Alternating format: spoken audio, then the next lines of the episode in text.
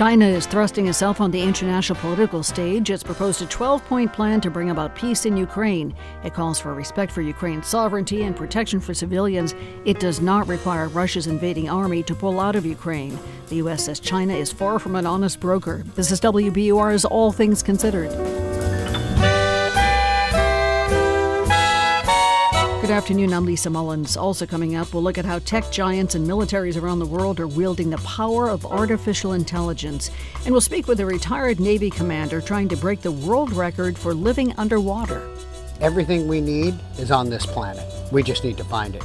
I gotta live in the ocean. We gotta do something to find everything. More on the mission coming up. Also, the problem of chronic absenteeism in schools across America. It's 401 News Headlines are next.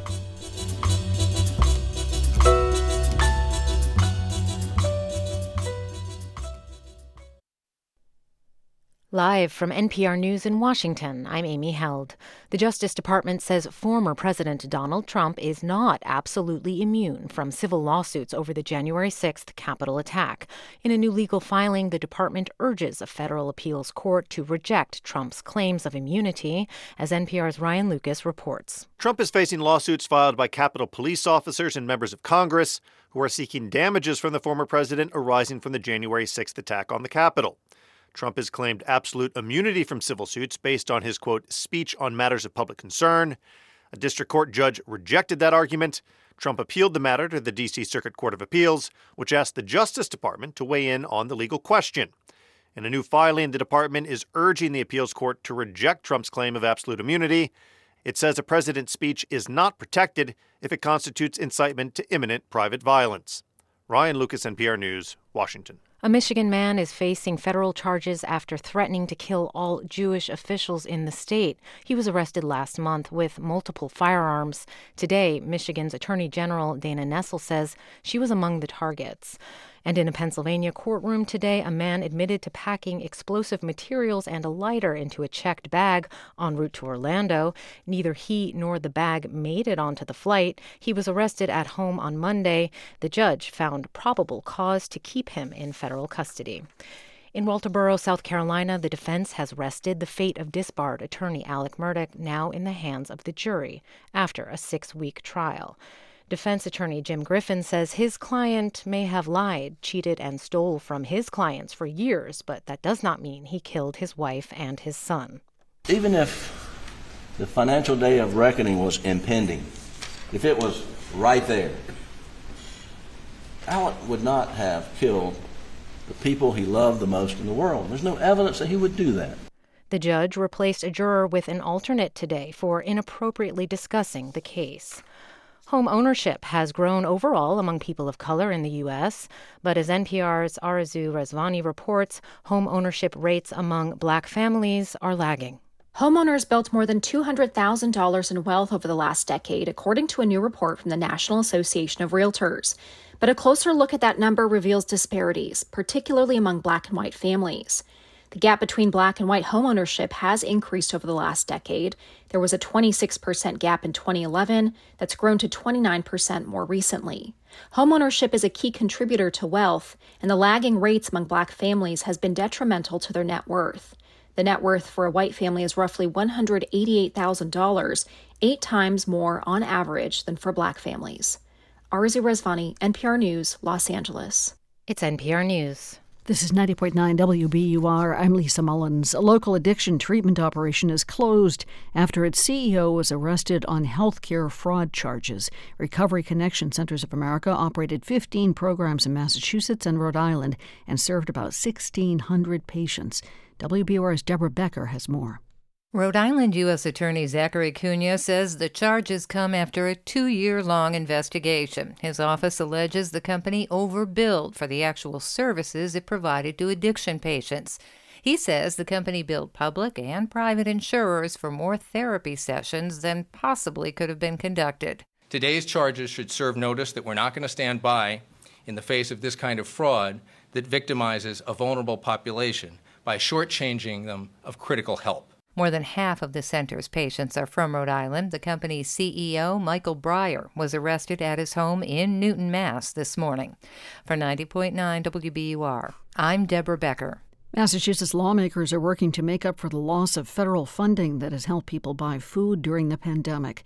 The Extra Supplemental Nutrition Assistance Program, or SNAP, benefits end today. The Senate Ways and Means Committee is taking up a supplemental budget passed by the House that provides $130 million in state funding to cover about 40% of the lost benefits. The six New England states will launch a center to mitigate climate related emergencies. Governor Maura Healey announced today the Northeast Emergency Management Training and Education Center will train emergency managers in all six states on how to better respond to climate change. Massachusetts Emergency Management Agency will be leading the program. And this traffic note the eastbound off ramp from the Mass Turnpike to Seaport Congress Street will close tonight at 9. It won't reopen until 5 tomorrow morning. There'll be a detour in place.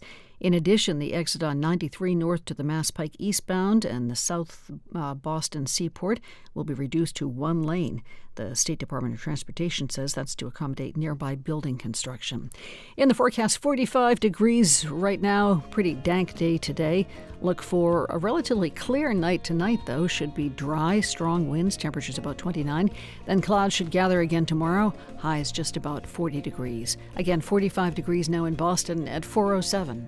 WBUR supporters include ECMC Foundation, working to improve post secondary educational outcomes for underserved students through evidence based innovation. Learn more at ecmcfoundation.org. This is All Things Considered from NPR News. I'm Ailsa Chang in Culver City, California. And I'm Juana Summers in Washington. 10 minutes. That's how long Secretary of State Antony Blinken spoke with his Russian counterpart today on the sidelines of an international gathering in India. It was the first time the two have met in over a year, and Blinken says it was only enough time to repeat some key concerns about arms control, a U.S. prisoner in Russia, and the war in Ukraine.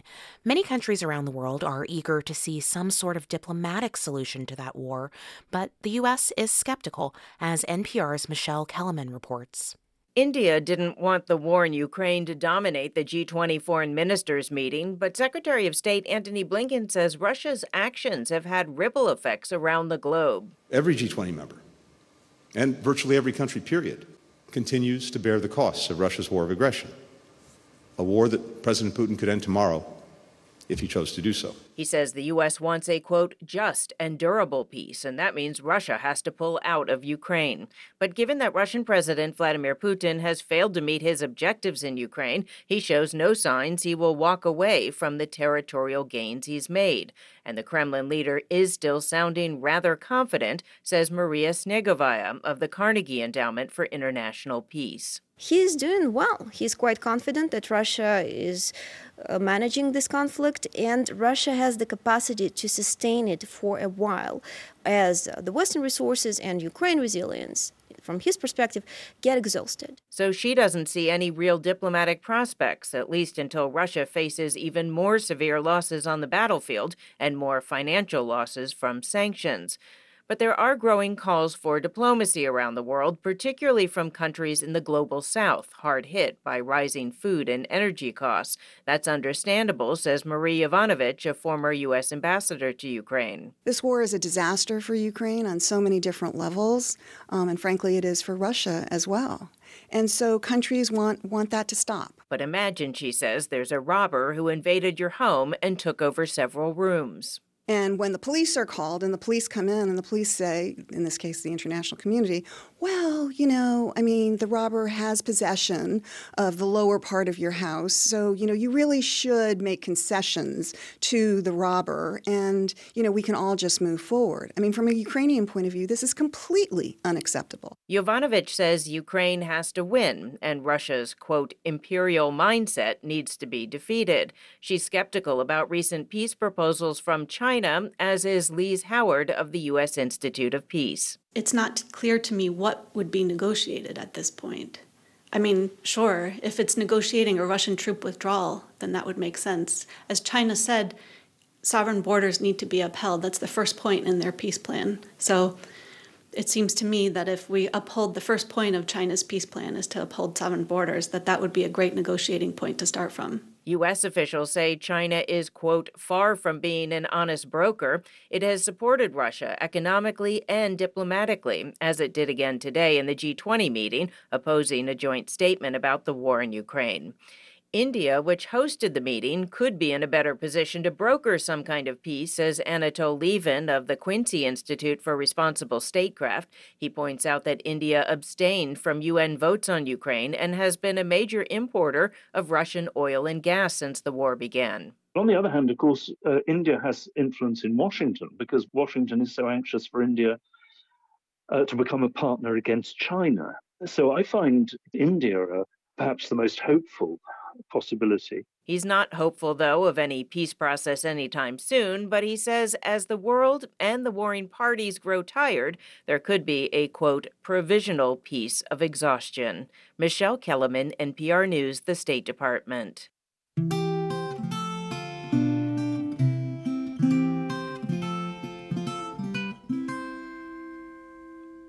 Why aren't kids showing up to class? That's a question many educators are asking this school year. By some estimates, chronic absenteeism doubled during the pandemic. And now, about halfway through the most normal school year since 2020, the situation hasn't improved in many places. And that means more students are at risk of falling behind and even dropping out.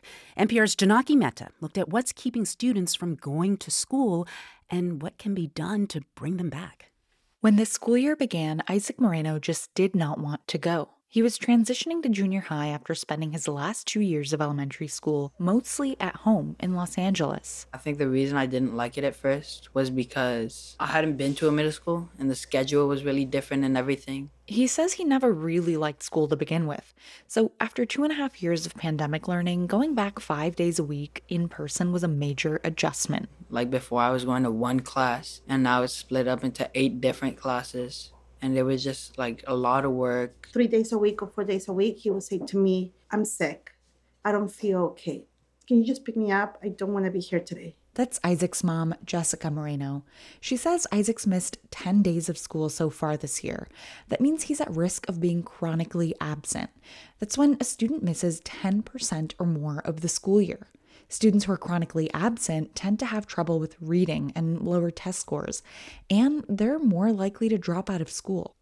Here's Hedy Chang. She leads the research organization Attendance Works. Before the pandemic, about 8 million students were considered chronically absent in the United States. By the end of last school year, that number is likely 16 million students. In other words, she says the number of students who lost the routine of going to school doubled. They've lost connections to peers. They've lost connections to adults. And it has certainly been exacerbated by very challenging staffing issues in schools. Federal data on chronic absenteeism only comes out once a year.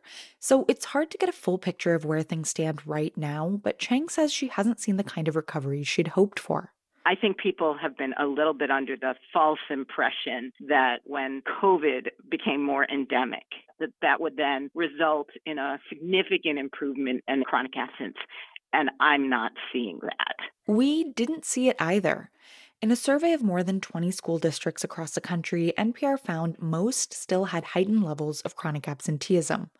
School leaders told us there are lots of reasons for this. There's so much more fear of sending children to a, a place. There's lots of people gathered. So when you think of housing, um, dealing with homelessness, affordable transportation, it's maybe due to transportation. I, I think mental health. I'm sure that plays a part too. And, that was Steve Carlson, Mel Atkins, and Ryan Voegtlin, school leaders in New Mexico, Michigan, and Maryland.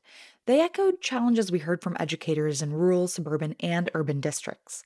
Voegtlin is the director of student services in Anne Arundel County Public Schools he sees the problem in his county getting worse and worse. I would say transportation has been our number one issue this year. Um, we're short bus drivers. We have struggled all year to cover all bus routes. You know, that impacts a lot of our um, higher poverty areas where some of our parents don't have as flexible jobs where, or, or they may not have access to their own transportation. Steve Carlson leads a school district in San Juan County, New Mexico. It's mostly rural and part of it's in Navajo Nation. Attendance in his district has improved over last year, but it's nowhere near pre pandemic times. The immense loss from COVID is still raw for families in his district. Navajo Nation suffered from the pandemic in crazy proportions compared to the rest of the nations. Matter of fact, we still have in our schools, we still have a mask mandate, and we we're dealing with a lot of mental health issues. All reasons showing up to school has been harder for his students. As is often the case in education, kids living in poverty, students of color, and children with disabilities are more likely to be chronically absent.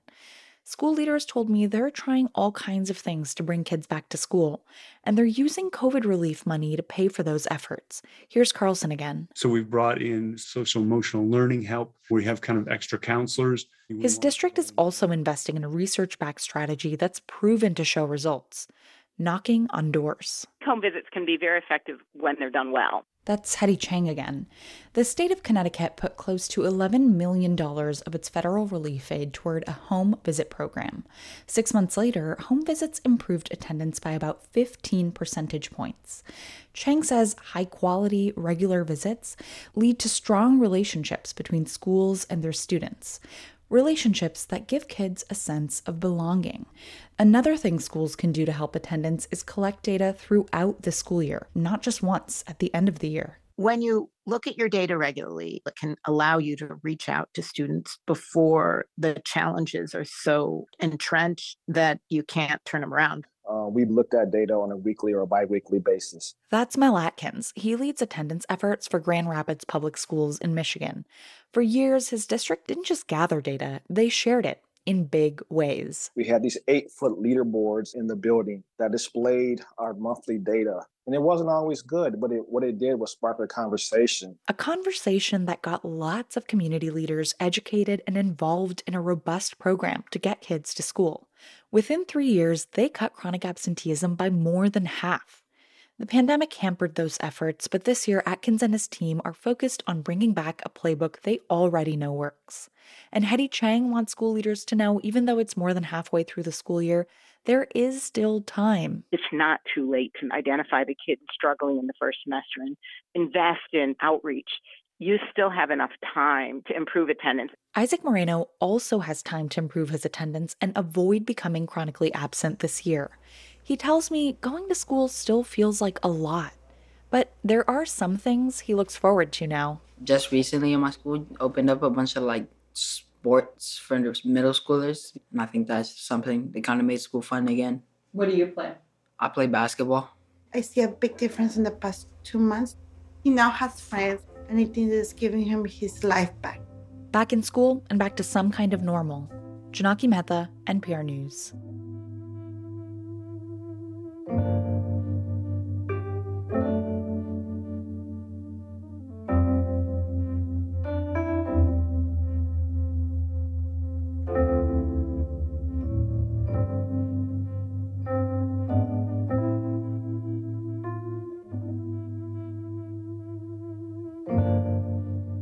Listening to All Things Considered from NPR News. This is 90.9 WBUR. I'm Lisa Mullins. The Los Angeles Police Officers Union has proposed scaling back officers' duties. We'll find out why in about 15 minutes. And coming up next, military might and the power of artificial intelligence. This is WBUR. We're funded by you, our listeners, and by Bass, Berry and Sims Healthcare Law Practice, advising academic medical centers and healthcare providers on complex legal matters nationwide. More at bassberry.com. Checking business and upsweep for stocks today. The Dow rose more than 1% or 342 points. It closed at 33,004. S&P and Nasdaq both gained about 3 quarters of a percent. The S&P finished the session at 3981. The Nasdaq closed at 11,463. General Electric Aerospace is planning to spend 31 million dollars on its Lynn manufacturing plant this year. It says it'll pay for building improvements and tool redesigns to support engine development. The project is part part of a company wide GE investment of $450 million to improve and modernize its facilities across the country. We have business news coming up on Marketplace at 6.30. It's now 420. WBUR supporters include Zevin Asset Management, committed to impact investing and socially responsible portfolios for 25 years. Learn how to invest sustainably at Zevin.com.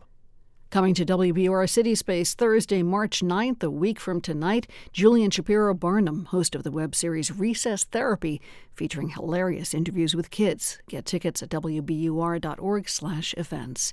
Lots of clouds around now. Should clear out tonight though. Pretty dry tonight. Temperatures about 29 degrees. And for tomorrow, overcast once again. Highs about 40. Tomorrow night, snow showers amounting to about 2 to 4 inches by Saturday morning. Blustery winds. A pretty sloppy day on Saturday too. This is WBUR. Support for NPR comes from this station and from the Doris Duke Foundation, which aims to support the well being of people and the planet for a more creative, equitable, and sustainable future. And from the Wallace Foundation, working to develop and share practices that can improve learning and enrichment for young people and the vitality of the arts for everyone. Ideas and information at wallacefoundation.org. And from the Public Welfare Foundation, committed to advancing transformative youth and criminal justice reforms. From NPR News, this is All Things Considered. I'm Juana Summers. And I'm Ari Shapiro. At least 1 billion surveillance cameras are spying on the world right now, according to one estimate, and more than half of them are in China, though the country has less than a fifth of the world's population. To sort through data from those hundreds of millions of cameras, the Chinese government is enlisting the help of artificial intelligence technology that can identify faces, voices, even the way someone walks. Paul Scharre investigated the country's surveillance systems for his new book, Four Battlegrounds Power in the Age of Artificial Intelligence. He writes that AI has the power to reshape the entire landscape of human governance and warfare, from enabling the spread of authoritarianism to influencing how wars start and end. Paul Scharre, welcome back to All Things Considered. Thanks. Thanks for having me. You say early on in the book that the dangers of AI are not the dangers science fiction warned us about. We don't have to be afraid of killer robots rebelling against their human makers, at least not yet. So, what is the immediate threat? Well, the immediate threat isn't that the AI systems turn on us, it's what people may do with these AI technologies. And we can see, as you mentioned, in China, the development of an AI enabled model of repression that China is pioneering, particularly in Xinjiang, uh, where they're using AI to help uh, in the repression of the ethnic Uyghurs that live there, but also nationwide. And then China's beginning to export its model of AI enabled repression globally. When you spent time in China looking at the country's use of AI, what surprised you? So many things. Um, one of them is, you know, it's one thing to hear about 500 million surveillance cameras deployed in China, but it's an entirely different thing to walk down the streets of a major Chinese city and see these cameras everywhere at light poles, at intersections, halfway down the block, sometimes to the point of absurdity. I would sit and count how many cameras there were on a given light pole. And so the, the surveillance is very ubiquitous and it's not trying to be hidden because, of course, the Chinese Communist Party wants to subtly remind people that, in fact, they are being watched. Yeah. And um, one of the things that AI enables the government to do is to then put electronic eyeballs behind all these cameras. Because how do you monitor 500 million cameras? Well, you need AI to do it. As China exports this technology and these standards and norms to countries like Zimbabwe and Venezuela and others, how does that ripple out? Well, one of the things that's really troubling, of course, is China's export of its surveillance technology and the social software, the norms and standards behind how it's used. China's technology for policing and surveillance has been sold to over 80 countries worldwide. But China's also been engaging in training with countries on things like information management and cyberspace laws and norms, exporting its model for how AI technology can be used for censorship and surveillance, uh, over 30 countries have been engaged in some of these training sessions. And in many cases, we've seen that following Chinese engagement, there have been laws that other countries have passed that show China's model. Is it accurate to view this as a kind of yin yang, where on the one hand, China is spreading this AI powered autocratic philosophy, and on the other hand, the US and Western Europe are spreading something else? Well, one of the hard parts about this problem is that there should be, we would like to see pushback from democratic countries, the United States and others, about how AI is used so that there is a competing model that's consistent with democratic values. but it doesn't exist yet. Hmm. Um, there's, of course, quite a bit of pushback here in the United States and in Europe against the use of facial recognition technology, particularly by law enforcement. Certainly, democratic governments are not doing what the Chinese government is doing. But one of the things that's difficult within democratic societies is because power is so much more decentralized, the process of coming up with a model for AI governance is much messier. It's slower because there's a give and take between the government and local and state and federal authorities and civil society and the media and grassroots movements of citizens. And so it's taking longer for there to be a model coming out of democratic countries. And that's a problem because there's a vacuum in really the ability to push back against what China is doing. I'd love for you to share an anecdote that you begin the book with where you describe aircraft dogfight trials where there are two simulated pilots. One is human, one is AI. And what happened? Sure. So the US military did a project to build an AI dogfighting agent. So, an AI agent that could control an aircraft in a simulator, although they're now working on transporting this to real world aircraft, and it could engage in dogfighting against a human. And in the final trials, the winning agent among a number of different companies that submitted their AIs in a competition went head to head against an experienced Air Force pilot and hands down crushed the human pilot. Uh, human pilot didn't get a single shot off against the AI. And one of the things that was quite remarkable was that the AI actually learned on its own new techniques for dogfighting that humans actually can't do. Executing head to head gunshots when there's a split second when the aircraft are circling each other and the aircraft are nose to nose. And there's really no good way for a human to get a shot off. It's just too this- dangerous. It's too dangerous. The aircraft are racing at each other um, at high speeds and they risk a collision. And there's only a split second where you actually could make an engagement. But the AI learned that it could do that. It could do that with superhuman precision, and it was very lethal and effective. Paul, I know you said at the beginning we don't have to worry about AI rebelling against humans and overpowering us, but what you're saying right now is not reassuring. Well, well, I do think there's a risk that over time in warfare, for example, as more and more AI systems are adopted by militaries, we begin to see a transition to a period in warfare in which humans effectively have to hand over control to machines. Some Chinese scholars have talked about the idea of a singularity on the battlefield, where the pace of combat action eclipses humans' ability to respond.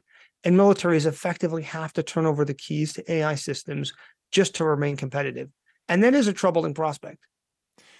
to end on a more positive note, of course, there's a chance that AI could start or inflame a war, but you also write that AI could help avoid war. How would that work?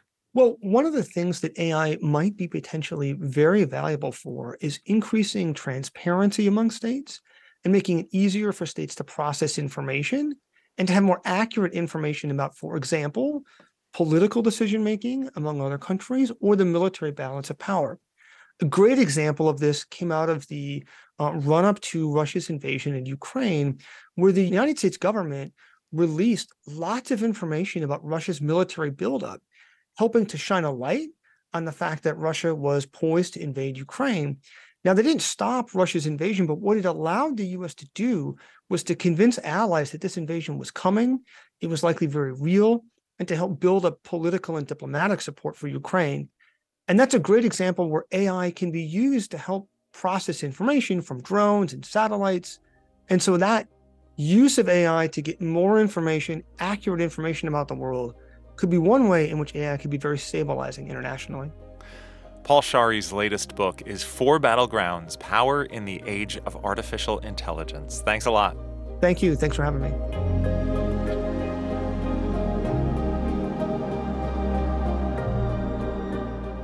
You're listening to All Things Considered. Coming up on WBUR, a local high school teacher turns the spotlight on a woman who was a top advisor to a series of American presidents during and after World War II. The Confidant is coming up in just about 20 minutes. The league leading Boston Bruins try to get their ninth straight win tonight as they greet the Buffalo Sabres at the Garden. Bruins say they've extended the contract of star forward David Pastrnak. The contract is for eight years, worth a total of $90 million. And in sunny Florida, the Bats were alive for the Sox today. Boston smacked the Phillies 15 to 3 in a spring training matinee in Fort Myers. This is WBUR. It's 4:30. We're funded by you, our listeners, and by Semester Off, an education and wellness program in Wellesley helping college students and high school grads get back on track. Summer semester starts June 5th. SemesterOff.com. The Saudi government has loosened controls on that country's cultural life. One critic says the change is a calculated tactic by Crown Prince Mohammed bin Salman if I entertain my population, they won't mind that it's coming with this huge price on their safety, on their freedom, on their fundamental human rights. Do these cultural freedoms come at the cost of other liberties? On the next morning edition from NPR News. Listen again tomorrow morning on 90.9 WBUR. Live from NPR News in Culver City, California, I'm Dwane Brown. The Biden administration is slapping new sanctions on Russia while approving a new weapons package to help fortify Ukraine a year after Russia's invasion. The new sanctions will hit Russian banks, manufacturers, and individuals who have helped Moscow evade earlier rounds of sanctions. White House Security Council spokesman John Kirby says Moscow's economy has shown some resilience in the face of Western sanctions, and he pointed to Russia's assistance from China as a potential problem. The president's strong belief, and he said this himself, is that this is not a move that would be in the best interest of the Chinese and their standing in the international community, which we know, you know, they highly prize. Today, the U.S. Secretary of State met on the sidelines of the G20 summit with his Russian counterpart for the first time since Russia's invasion of Ukraine. Secretary Blinken reiterated U.S. support for Ukraine over the long haul. The House Ethics Committee has opened a formal probe into New York Congressman George Santos. The Republican has faced a firestorm of scandals. NPR's Brian Mann has more. George Santos deceived voters about his career and education, claimed falsely to have Jewish heritage, and has refused to answer questions about where he got hundreds of thousands of dollars that helped fuel his winning campaign on Long Island. Now, the House Ethics Panel has formed a subcommittee to probe whether Santos engaged in, quote, unlawful activity, also whether he failed to follow conflict of interest laws, and whether he engaged in sexual misconduct toward an individual seeking employment in his congressional office. In a statement, the committee said launching this investigation doesn't mean any violation occurred. Santos has acknowledged embellishing his resume, but says he committed no crimes and plans to serve out his full two year term. Brian Mann, NPR News. On Wall Street, stocks finished higher across the board. This is NPR. This is 90.9 WBUR in Boston. I'm Lisa Mullins. Governor Maura Healey is on the road to make her case for the $55.5 billion state budget she unveiled yesterday. She made a pitch for the spending plan to 800 members of the Greater Boston Chamber of Commerce today. WBUR's Steve Brown was there. Healey said the housing crisis, high cost of childcare, and the hard time companies are having finding skilled workers threaten the state's ability to be competitive and affordable. She said her budget and tax reform package can help fix that. After her comments, Chamber President Jim Rooney praised the governor's pitch. I think that many of the initiatives that are included in the budget and in the tax cut proposal have been priorities of the business community, you know, specifically capital gains, estate tax, but also some of the other more targeted tax initiatives like the um, early childhood education uh, and so forth. Rooney says he is very concerned about competitiveness noting other states have been actively trying to lure local companies away. For 90.9 WBUR, I'm Steve Brown. The Department of Conservation and Recreation is trying to address a lifeguard shortage by offering more pay. The state is offering lifeguards up to $27 an hour. That's up a dollar from last year. The state is also offering bonuses if the attendants sign on early and more money if the lifeguards commit to working through Labor Day. A former Registry of Motor Vehicles manager and a driving school owner will plead guilty to charges they had a scheme to issue driver's licenses and permits for people who failed their tests. The U.S. Attorney for Massachusetts said today the former manager in the Brockton RMV office took money in exchange for giving passing scores on learner's permit tests. The driving school owner is accused of paying an examiner to falsely report that some applicants had passed their road tests. Each faces up to 20 years in prison and a $250,000 fine. A New England institution will soon undergo a rare leadership change. The Old Farmer's Almanac, which is published in Dublin, New Hampshire, is looking for a new editor. Olivia Richardson reports this role doesn't open up very often. The almanac started publishing in 1792. Jana Stillman became its first female editor in 2000 and only the 13th person to ever hold that position. It was suggested to me that if I had triskaidekaphobia, fear of the number 13, they would bring somebody in for a couple of weeks and I could start as number 14 a little bit later. But I said no. And actually, 13 has been very lucky for me. Stillman said it's a great job. You get lots of handwritten letters from readers, and you get to keep growing and exploring lots of different topics, from gardening to recipes to husbandry. She said the most important quality for the next almanac editor is curiosity. For the New England News Collaborative, I'm Olivia Richardson. The forecast is coming up. We're funded by you, our listeners, and by Lauren Holleran with Gibson Sotheby's International Realty in Cambridge, real estate brokerage that is grounded in data and committed to thoughtful design. LaurenHolleran.com. Got a pretty dank day going, but clouds should pull back tonight, leaving clear skies for part of the night. Should be windy, down around 30. Tomorrow back to the gray skies, highs about 40. A wintry mix tomorrow night of snow and rain. We could have 2 to 4 inches of snow on the ground by Saturday morning. And then Saturday, more unsettled wintry weather, rain and snow mixing up once again. Highs about 38 degrees. 45 degrees now in Boston at 435. Support for NPR comes from this station and from Indeed, a hiring platform for helping businesses attract, screen, and interview candidates to fill job openings, all from their employer dashboard. More at indeed.com/npr. And from Procter & Gamble, maker of Metamucil, a fiber supplement containing psyllium, a plant-based fiber for trapping and removing waste in the digestive system, designed to be taken every day. More at metamucil.com and from the listeners who support this NPR station. This is All Things Considered from NPR News. I'm Juana Summers in Washington. And I'm Ailsa Chang in Culver City, California. The union representing police officers in Los Angeles wants officers to have fewer responsibilities. Specifically, it is said police should no longer be involved in the response to many non criminal or non emergency calls. Now, this would be a major shift in the role that police play in the country's second largest city. And for more, we're joined now by NPR's Adrian Florido. Hi, Adrian. Hi, Ailsa. Okay, so what is the police officers union proposing here? Well, the Los Angeles Police Protective League has released a list of 28 types of calls for help that it thinks should be handled not by police officers, but uh, instead by unarmed responders from other city agencies. This list includes things like, you know, when someone is having a nonviolent mental health crisis, or a report of illegal street vending, or a loud house party, or mm-hmm. uh, clearing a homeless encampment, which is something that police do a lot in Los Angeles. This is Jerretta Sandoz, a vice president of the Police Officers Union, at a press conference yesterday. We believe ceasing to respond to certain non emergency calls will allow uh, Los Angeles police officers to be able to protect the community in a more safer manner. Specifically, the union said also that this change would free police up to focus on more serious and violent crimes. And why exactly are they proposing this now? Like, what is the context here? Well, the context is that the police union is in uh, negotiations with the city over its next labor contract. And the union says that police are overworked and understaffed. Uh, the LAPD has historically had more than 10,000 sworn officers, but currently has closer to 9,000.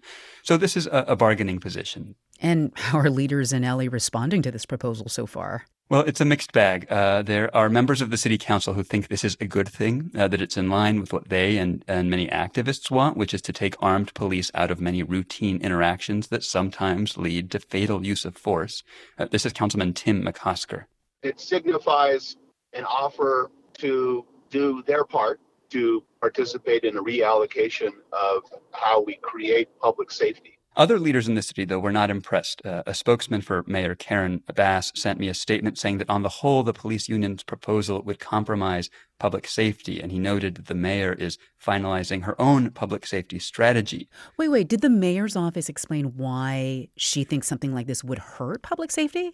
That was the extent of the statement. It didn't go any deeper than that. Um, uh, uh but, you know, the city, uh, Ailsa, does not currently have an army of unarmed emergency responders. Right. Uh, Fernando Guerra, who runs the Center for the Study of LA at Loyola Marymount University, told me there's no way the city could do something like this in the short term because of how long it would take to identify, hire, and train those people. And the Police Protective League knows that. The PPLA is bringing this up in a sense, knowing that there's no way the city can say yes because they're not prepared.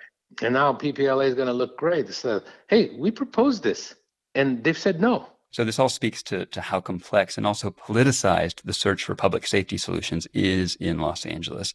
Uh, in any case, members of the city council say that any such change would have to be approved by the city council. Hmm. That is NPR's Adrian Florido. Thank you so much, Adrian. Thanks, Ailsa. 22 feet deep in a tropical lagoon in the Florida Keys, today we find Joseph Dituri. He arrived yesterday, and if all goes well, he'll be there for another 98 days to complete Project Neptune 100. It's a medical research and marine conservation mission, which would, by the way, break a world record for underwater human habitation. We've reached him in his 100 square foot underwater pressurized suite near Key Largo. Joseph Dituri, welcome to All Things Considered, and thanks for being here. Oh, thank you for having me. It's a great honor and privilege. So, you have said that the world record is but a small, teeny tiny part of your mission. So, why don't we start by asking you what is the majority of your mission about? Oh boy, it's threefold. And I, I am looking to increase science, technology, engineering, and math for our kids, right? So while we're down here doing this research, we are working with schools in the area, local marine labs that are uh, nonprofit corporations, and we're bringing kids down here and showing them the science that we're doing so that they can get energized about the science. We're also doing biomedical research. That's the specific research that my PhD is in, and we're doing human research, and I happen to be the guinea pig. So uh, lots of before tests, blood tests, right? And then during the time while we're down here, we're doing the same test about five times. And then when I come up, we'll see what has happened and what has changed. And the third and final thing, and possibly the most important thing, is we're doing a bunch of outreach. We're having noted marine scientists such as Sylvia Earle, Earle's going to come down here and have a conversation. I get to spend the night with Sylvia Earle down here and hang out and chit chat. How's that? I'd love to know. There's kind of a humming sound behind you. What is that? Is that part of this underwater pressurized suite? Are we hearing that working behind you? Yeah, this is a positive pressure habitat, and the air has to be forced down into it because we're at the bone crushing depth of 22 feet of seawater. So basically, it has to continually bubble out. And uh, it's, a, it's an unfortunate side effect, but uh, it's, a, it's a necessity because I really like breathing. yeah, I think keeping you alive is certainly the goal here. All right, I know that we've just met, and I don't want to get overly personal, but I do have to ask you how no, does one go to please. the bathroom there? Oh, that is not where I thought you were going, but that's a great question. so uh, we have a commode down here. As it's only 22 feet, we're able to pressurize it down. The big thing is it has to be macerated and pumped back to the surface, and it joins the regular sewer line. So you got to go somewhere. You know, we've talked about the things that you're hoping for, but is there anything here that you fear could go wrong? Yeah, so our biggest fear right now is the isolated, confined, extreme environment. Because I'm at about a little over one and a half times the pressure that you're at right now, and nobody's stayed here longer than 73 days is the current world record. Uh, I mean, you know, we're going to be doing weekly psychological interviews with my psychologist. As we get towards the end, we're going to need probably to move that from a once a week meeting to about a once every other day meeting just to check in.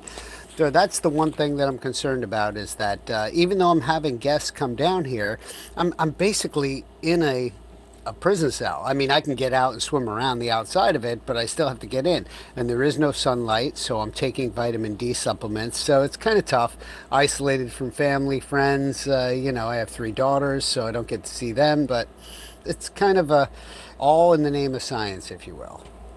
What is it about ocean exploration that appeals to you? I know your website notes that you're also known as Dr. Deep Sea.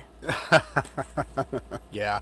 Um, so in 2012, I retired from the Navy and I got hired by uh, James Cameron to do some work with him on his exploration to the bottom of the ocean. So I'm looking at the research that they're doing, and people had pulled a DNA sample that he found at 35,000 feet. Nobody had ever seen it before. They pulled a sample off it, and when they did, they found it as a partial cure for Alzheimer's.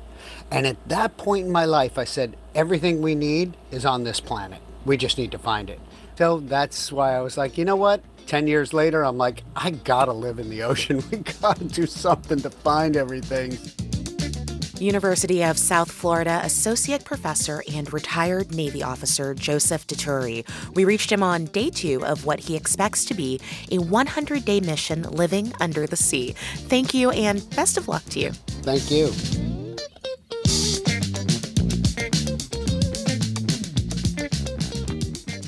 You're listening to All Things Considered from NPR News. Now, most people here in Los Angeles are renters. Most of the people who represent them are homeowners. But as David Wagner of LAist News reports, that's started to change in recent elections. Los Angeles residents consistently rank housing affordability as a top concern. 30% of renters here spend more than 50% of their income on rent. Emily Pineda moved into an apartment with her sister in 2018. She says their rent has already gone up about $300 a month. We're paying more each month, each year, and nothing gets better, nothing's improved. Pineda isn't just a renter, she's also a voter. You know, when elected officials have the similar background story as you or share the same struggles as you, they can really advocate in a different way. Homeowners continue to dominate political office in LA. But Pineda played a small part in changing that by voting for new LA County Supervisor Lindsay Horvath, the only renter on the board. I've been renting since I was in college. I think that's the experience of most millennials who have been saddled with student debt. Since taking office, Horvath has pushed to keep LA's COVID eviction protections in place, far longer than other parts of the country. She says renters are the ones falling into homelessness, but lawmakers often spend more time worrying about landlords. I think our priorities are out of whack. We have to make sure that we are listening to the people who need our help the most to stay in housing and be protected. It does, I think, matter to have representation along that axis. UCLA urban planning professor Michael Lens says efforts to diversify LA politics have long focused on race, gender, and sexuality, but until recently, renters have not received the same attention. It's a pretty fundamental part of who we are and how we live in a city. So I wanted to bring my lease that I have uh, as one of the renters here uh, in the city council. At a recent LA City Council meeting, Councilmember Hugo Soto Martinez waived a copy of his lease before taking a key vote on new renters' rights. What we're really talking about, my colleagues, is about who does this city represent? Soto Martinez says age has a lot to do with why a small but growing number of renters like him are getting elected. It's very generational. You know, my, my parents were street vendors, uh, immigrants from Mexico, and they were able to buy a house uh, because you know buying a house was affordable. For millennials like him, even those with good salaries, LA's median home price of $830,000 feels completely out of reach. That's a lot of folks that are in my age group or younger. We are renters. That's who we are. And so I think that's the generation that's being elected. Landlords also see a generational shift. Well, I think um, millennials are, in many cases, are just complacent. Dan Yukelson heads a landlord group called the Apartment Association of Greater LA. He's seen LA's new council members helping to pass new limits on eviction and a requirement for landlords to pay relocation assistance to tenants priced out by large rent hikes. Some of the younger generations are satisfied with renting property and don't necessarily have the impetus to own property and deal with all the responsibility that comes with it. Still, there are more landlords on the LA City Council than renters. Resident Emily Pineda wants to change that too. Just like she did in November's County Board of Supervisors election, she plans to vote for a new kind of city council member in an upcoming special election. Yeah, I'm definitely going to vote for the renter in that race. She's even planning to volunteer on his campaign. For NPR News, I'm David Wagner in Los Angeles.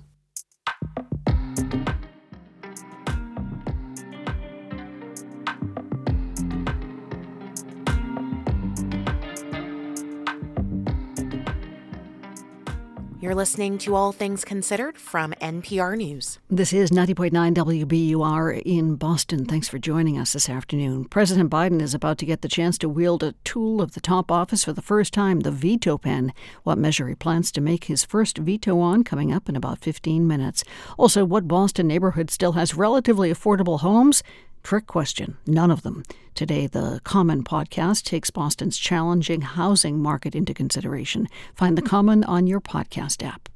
We're funded by you, our listeners, and by A Street Frames. 42 years making frames for galleries, artists, and the public. Museum quality framing and advice in Cambridge and Boston. astreetframes.com. The eastbound off ramp from the West Turnpike to Seaport Congress Street is going to be closed tonight at 9 o'clock. It'll reopen tomorrow at 5 a.m. The Transportation Department says it's to accommodate building construction nearby. There will be a detour in place. Also, the exit on 93 North to the Mass Pike eastbound and the South Boston Seaport will be reduced to one lane. Clearing skies tonight, temperatures about 30. Tomorrow, back to the cloud cover, 40 for a high, then a wintry mix Friday night into Saturday. We're funded by you, our listeners, and by Comcast Business, providing small businesses with cybersecurity and fiber solutions at speeds up to 10 gigs. Comcast Business, powering possibilities.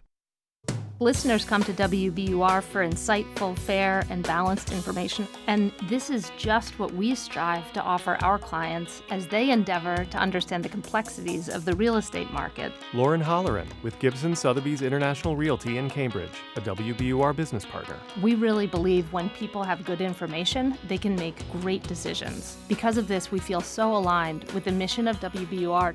For more information, email partnerships at WBUR.org. This is WBUR's All Things Considered. I'm Lisa Mullins. Christopher C. Gorham teaches modern American history to high schoolers in Westford, Massachusetts. Several years ago, he was captivated by a photograph from the middle of the 20th century. It showed President Harry Truman speaking animatedly with a woman identified as the Assistant Secretary of Defense, Anna Rosenberg. Gorham had never heard of her. There was no biography of her, nothing that would even hint at the singular power this woman wielded, not just with Truman, but with presidents before and after. Gorham tracked down Anna Rosenberg's archives at Harvard, and he was stunned by what he found. There was handwritten letters from Harry Truman, President Roosevelt, Eleanor Roosevelt, General Eisenhower, Lyndon Johnson. It was just on and on. It was a treasure trove of history. All written to Anna. Yes, yes. Anna Rosenberg was the top woman at the Pentagon during the Truman administration as it desegregated the armed forces. President Eisenhower nominated her for the Medal of Freedom, and LBJ sought her counsel during the battles over civil rights. But Rosenberg played her most pivotal roles during Franklin Roosevelt's presidency. Chris Gorham felt her accomplishments shouldn't be lost to history, so he wrote her biography. It's called The Confidant. He says Anna's story begins in Hungary. She was born there around 1900. Her family was Jewish, and anti Semitism was growing. Her father lost his job and sought refuge in New York. Anna and the family joined him there two years later. By then, he was a fiercely patriotic American. He loved the idea of voting, of jury duty. He, the American flag brought tears to his eyes. And young Anna, you know, really saw that in her father, and, and it became part of her life. She said, you know, every time I leave the United States, I come back with a renewed love. She had a great way about her, and I think that served her well on the diplomatic front and on the personal front. She was demure. I know you say she spoke with a light Hungarian accent with a bit of the Bronx where she grew up That's kind right. of mixed in. She was genuine, I should say that to start. But she was a chameleon insofar as if she was talking to a Teamsters union of truckers, she could talk tough. You know, she could use some of the salty language but she could also be, like you say, demure, and she could be uh, very womanly. She also had a wonderful relationship with women, and it was just a very rare combination of skills of EQ that Anna Rosenberg possessed. And under FDR, she became his top labor troubleshooter. And there's one chapter that I especially like that you have on on uh, what's called the Buffalo Plan. It was the fall of 1942. She took on the issue of a shortage of workers in Buffalo, and Buffalo, New York, at the time was a hub of production for aircraft and ships and ordnance for the war effort. FDR wanted to find out about the labor crisis and what could be done to fill the gaps. So she proceeded to get command of the situation and create an entire workforce where there had been none. How did she go about doing this? Roosevelt sends Anna Rosenberg and makes her the czar of the situation, the labor czar of, of that region. And she said right away, we're going to need more women. And it wasn't just single women, it was married, it was married with children. And they were going to need childcare, and they were going to need housing, and they were going to need a place to cash their checks at two in the morning when they got out of work. And she thought of all those things. I mean, aside from the job, she thought of all the ancillary things that had to go with this to make there it work. There was parks that were kept open and heated. There was movie theaters that were kept open for these women. You mean like at five in the morning? Absolutely. So they would have a movie to go through if they were working that shift. and not only women, but black Americans. And when the leaders of Buffalo resisted, Anna lectured them and said, This is no time for disunity. This is no time for discrimination. It's all hands on deck. And disabled Americans, everybody pitched in, and those contracts were fulfilled. And uh, we were able to fight the war on all the fronts. There was uh, one interesting anecdote that you have that there was a, a bored young woman in a factory in Buffalo. This woman was punching out tiny screws on a machine, and Anna said to her, This is pretty monotonous, huh? And the woman, yes, said yes. And so Anna grabs her arm and follows her through the manufacturing process to what end? They link arms and they go through the factory and they find out that those little tiny screws that this woman was putting together all day long were part of a gun sight for a fighter plane. And the woman had a totally different look on her face, and it was a look of pride. And this plan, the Buffalo plan, became a national model. How? The folks in charge of airplane manufacturing on the West Coast, shipbuilding on the East Coast, they took the Buffalo plan and they grafted it everywhere uh, from coast to coast. And it allowed the arsenal of democracy to fire on all cylinders for the duration of the war. She was dispatched by FDR to the battlefield twice. What was her role and how did she execute it? Just a few weeks after D Day, Anna finds herself following the General Patton's army across France. And she's sleeping in the tents, she's eating rations off the hoods of Jeeps, and she's listening to these guys, these, these soldiers. And they're pulling pictures out of their helmets and telling her stories and sharing their dreams and their hopes for the future. And what she found is that they wanted an education. They wanted to go to college. This generation of Great Depression and then war had never even dreamed that that was a possibility. But if they made it back alive, that's what they wanted to do. And they wanted health care, and that became part of the a major part of the GI Bill. Absolutely. She had a nickname, Seven Job Anna. Tell us about uh, some of the other jobs that she had. Well, she had two executive positions in the New Deal, a half dozen wartime positions. They used to call it manpower, but it was really a personnel position. She then turned to Veterans Affairs. She loved the guys that she had spent time with in Europe. She'd seen what they'd seen the death, the destruction, the widows, the orphans. And she knew they were different people when they came back to the States than when they'd left. So she worked very, very assiduously for Veterans Affairs. With all that she accomplished, why do you think there had been no previous book about her, including an autobiography, memoir? I think she provided a moving target for historians, and one of the reasons was her own reluctance to trumpet her accomplishments, and that a lot of it was related to her name. You know, she shared the surname Rosenberg with the atomic spies. And there is no relation. No relation at all. In fact, Rosenbergs around the country were shunned and lost friends. And but Anna didn't want to trumpet her own accomplishments in part because of the name. And she also, all the folks that had worked in the New Deal and through with Roosevelt during World War II had written memoirs. And she found that distasteful. The me and FDR memoir, uh, Industrial Complex, was not to her liking. And she thought, you know, I've been told in the Oval Office and in the sunroom of the White House and over lunches and dinners, one on one with President Roosevelt, all these things. And I'm going to keep the confidence. And she was the confidant after all. Christopher Gorham, thank you. Thank you, Lisa, for having me, and thanks to your listeners. Christopher C. Gorham is the author of the book The Confidant The Untold Story of the Woman Who Helped Win World War II and Shape Modern America.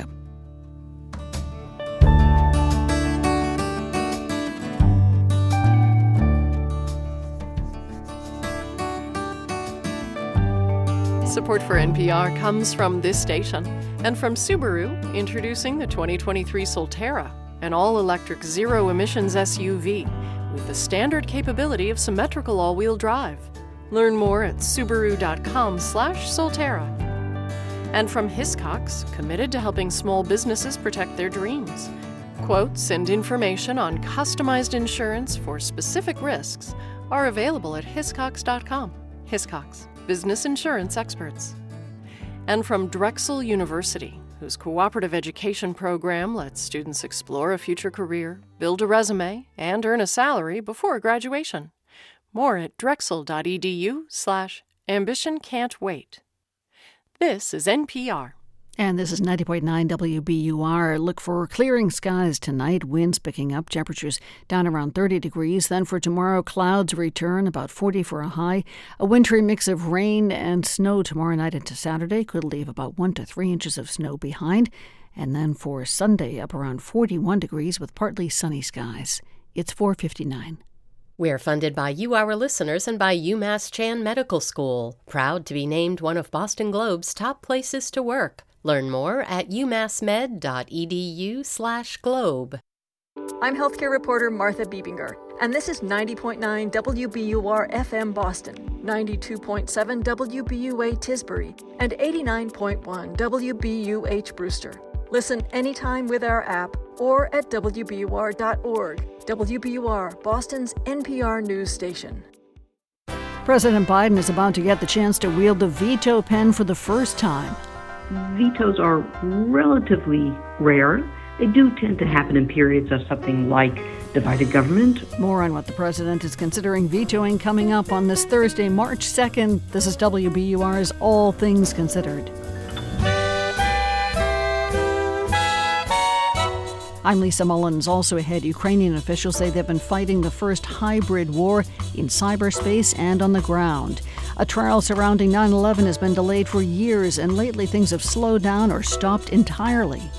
We're just waiting, really, until we get a go ahead that the agencies even want to continue with plea negotiations. Everything is stuck. and he was sought out by Steely Dan, Carlos Santana, and Joni Mitchell. American jazz saxophonist and composer Wayne Shorter has died at the age of 89. It's 501. Live from NPR News in Washington, I'm Jack Speer. The House Ethics Committee says it is launching an investigation into embattled Congressman George Santos NPR's Windsor Johnston reports the first term Republican is facing growing calls to resign after admitting to a string of lies about his professional, personal, and educational background. The House subcommittee says it will investigate a number of potential ethics violations, including whether Santos engaged in any unlawful activity with respect to his congressional campaign. The panel says it will also look into allegations of sexual misconduct that were brought by a prospective congressional aide. Lawmakers from both parties have been pressuring Santos to step down, but the congressman has refused to give up his seat. House Speaker Kevin McCarthy has stopped short of calling for Santos to resign, but has said that he should be removed from office if the ethics panel finds that he committed any wrongdoing. Windsor Johnston, NPR News, Washington. Secretary of State Antony Blinken spent a short but significant time in the corridor of the G20 summit in India with his Russian counterpart. NPR's Michelle Kelemen reports those 10 minutes were the first such meeting since Russia's full scale invasion of Ukraine. Russia says it was a meeting on the move, requested by Blinken. The secretary says he raised several topics with Foreign Minister Sergei Lavrov, urging Russia to return to a key nuclear arms deal and release U.S. detainees. On Ukraine, Blinken says most countries at the Group of 20 meeting had a similar message End this war of aggression, engage in meaningful diplomacy that can produce a just and durable peace. Russia and China refuse to agree with other countries to language about the war. India's foreign minister, who hosted the meeting, says members agreed on other matters from food and energy security to climate change. Michelle Kelemen, NPR News, the State Department. Tesla stock fell more than 6% today after an investor meeting Wednesday failed to impress. As NPR's Camila Domonoske explains, the event didn't have a big reveal investors were hoping for. A Tesla that costs around 25K would make the brand more affordable for a lot more car shoppers. And Tesla did tell its investors about manufacturing techniques that might make a cheaper car possible, like building the front and back of the car separately. Here's Lars Moravy, the VP of Engineering. Through this innovation and some of what my other engineering colleagues are going to talk to you about in the future, we'll reduce costs as much as 50%. But Jessica Caldwell of Edmunds said the event was missing the cherry on top like any glimpse of an actual car. And based on the stock performance since, Wall Street wanted the whole dessert. Camila Domonoske, NPR News. Overall on Wall Street, though, the stocks moved the other way today. The Dow's up 341 points. The Nasdaq rose 83 points. You're listening to NPR. This is 90.9 WBUR in Boston. I'm Lisa Mullins. About half the Massachusetts doctors who responded to a survey say they have reduced clinical hours or will cut back on them soon. 25% say they plan to leave medicine in the coming years. 500 doctors were questioned by the Massachusetts Medical Society. The survey finds burnout strain is greater among women doctors than men. 63% of women physicians reported symptoms of burnout, compared to 47% of male doctors. Massachusetts Governor Maura Healey says she'll be hiring a new general manager of the MBTA soon. Healey said today her search team is nearly through with the completion of what she calls a thorough process. She says the position is just one of the T's needs. We need to spend time building up a whole leadership team at the T, as well as finding uh, workers for the hundreds and hundreds of positions that are currently open right now. The MBTA has faced a series of problems, including derailments, service disruptions, and the dragging death of a passenger who got trapped in a subway car door. Former General Manager Steve Poftak resigned at the end of the Baker administration. A southern New England addiction treatment center has been shut down, and its CEO is under arrest on fraud charges. Recovery Connection Centers of America operated 15 facilities in Massachusetts and Rhode Island. Prosecutors say the company billed insurers for more services than it actually provided to people receiving treatment. The company had 1,600 clients. More than half were from Rhode Island, where federal charges were brought today. The man considered to be the first person killed in the Boston Massacre will be honored on the anniversary of the lethal riot that sparked the American Revolution. Today, Mayor Michelle Wu signed the proclamation for Crispus Attucks. Attucks was a native and African descent, but Wu points out historical records have portrayed Attucks as a white man. The first person to give his life in the American Revolution was a black indigenous man. It's a truth that people of color have always played a leading role in our nation's pursuit of freedom and justice from the very beginning and continuing to this day. Attucks will be remembered Sunday, March 5th, the day of the Boston Massacre in 1770. In sports, the Bruins' David Pastrnak is now the highest paid player in team history. The Bruins announced today they've reached an agreement with their star forward on a $90 million contract over eight years. The 26 year old Pastrnak says during negotiations he was motivated by his desire to play his entire career in Boston to play your career in one one team, and that's definitely uh, what was stuck in my head. You know, uh, I'm you know honored and and uh, happy that that uh, you know I'm staying here. Pastrnak is currently the second leading scorer in the league with 42 goals. In the forecast, clouds should clear out. Wind should pick up tonight. Temperatures falling to about 30 degrees. Tomorrow, back to the gray skies, about 40 degrees for a high. Could get a mix of rain and snow tomorrow night into Saturday, maybe one to three inches of snow left behind. Should be windy during the day Saturday. Lots of clouds, maybe some more rain and snow. Highs about 38.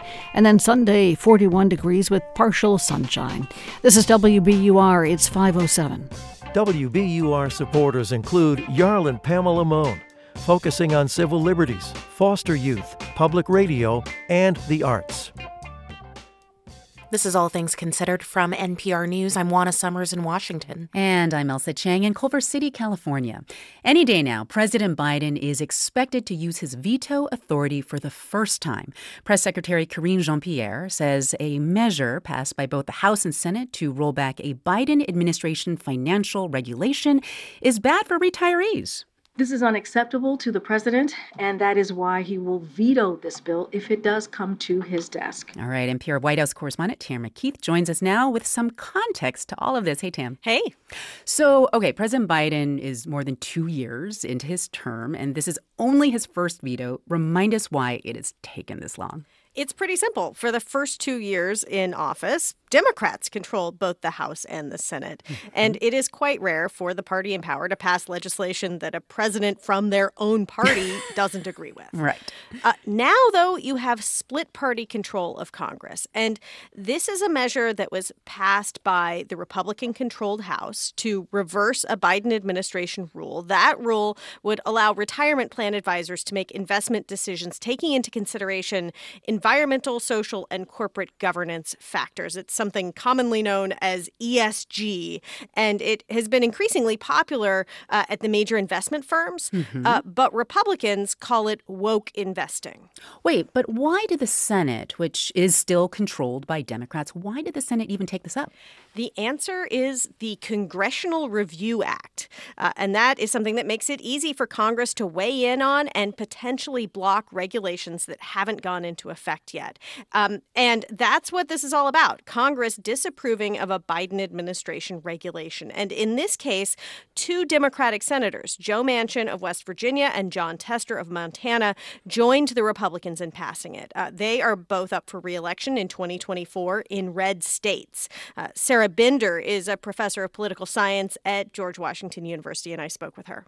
And so there really wasn't any stopping the Republican minority in the Senate here, so long as they attracted those two Democratic votes to join them to propel this bill to Biden for signature or veto. And veto it will be. Veto it will be. So, what does this mean about the chances of more vetoes from President Biden going forward? I mean, now that Republicans control the House. Well, there aren't a ton of bills that can get a fast track to the president's desk like this.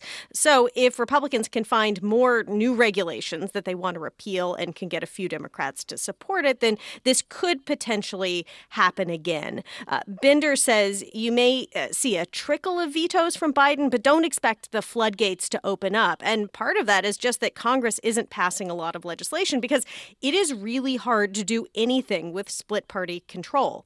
Uh, in speeches, President Biden has issued a lot of veto threats, right. uh, but against proposals that are highly unlikely to ever get to his desk because Democrats control the Senate. Things like repealing Social Security and Medicare or a, a, national ban on abortion. Exactly. So let me ask you this How does Biden compare to other presidents in terms of his use of the veto pen so far? And I will say that that's a turn of phrase. It's not an actual special pen. No way. Yeah, the president uh, doesn't sign the bill, uh, and he then sends a formal veto message back to Congress. But on to your question, I went back to President Carter, uh, and and it's a real mixed bag. Carter, Reagan, and the first President Bush all vetoed a bill in their first year in office. Obama did too, but for Presidents Clinton, Trump, and now Biden, it didn't happen until after their party took a shellacking in the first midterm election Mm-hmm.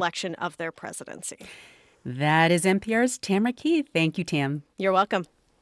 A year after Russia launched its full scale invasion of Ukraine, the Russian cyber war many had expected has not quite materialized. But that doesn't mean it hasn't been a key piece of the story. NPR cybersecurity correspondent Jenna McLaughlin spoke with over a dozen intelligence analysts who've studied the role that cyber weapons have played in the conflict and how those lessons might be applied to future wars.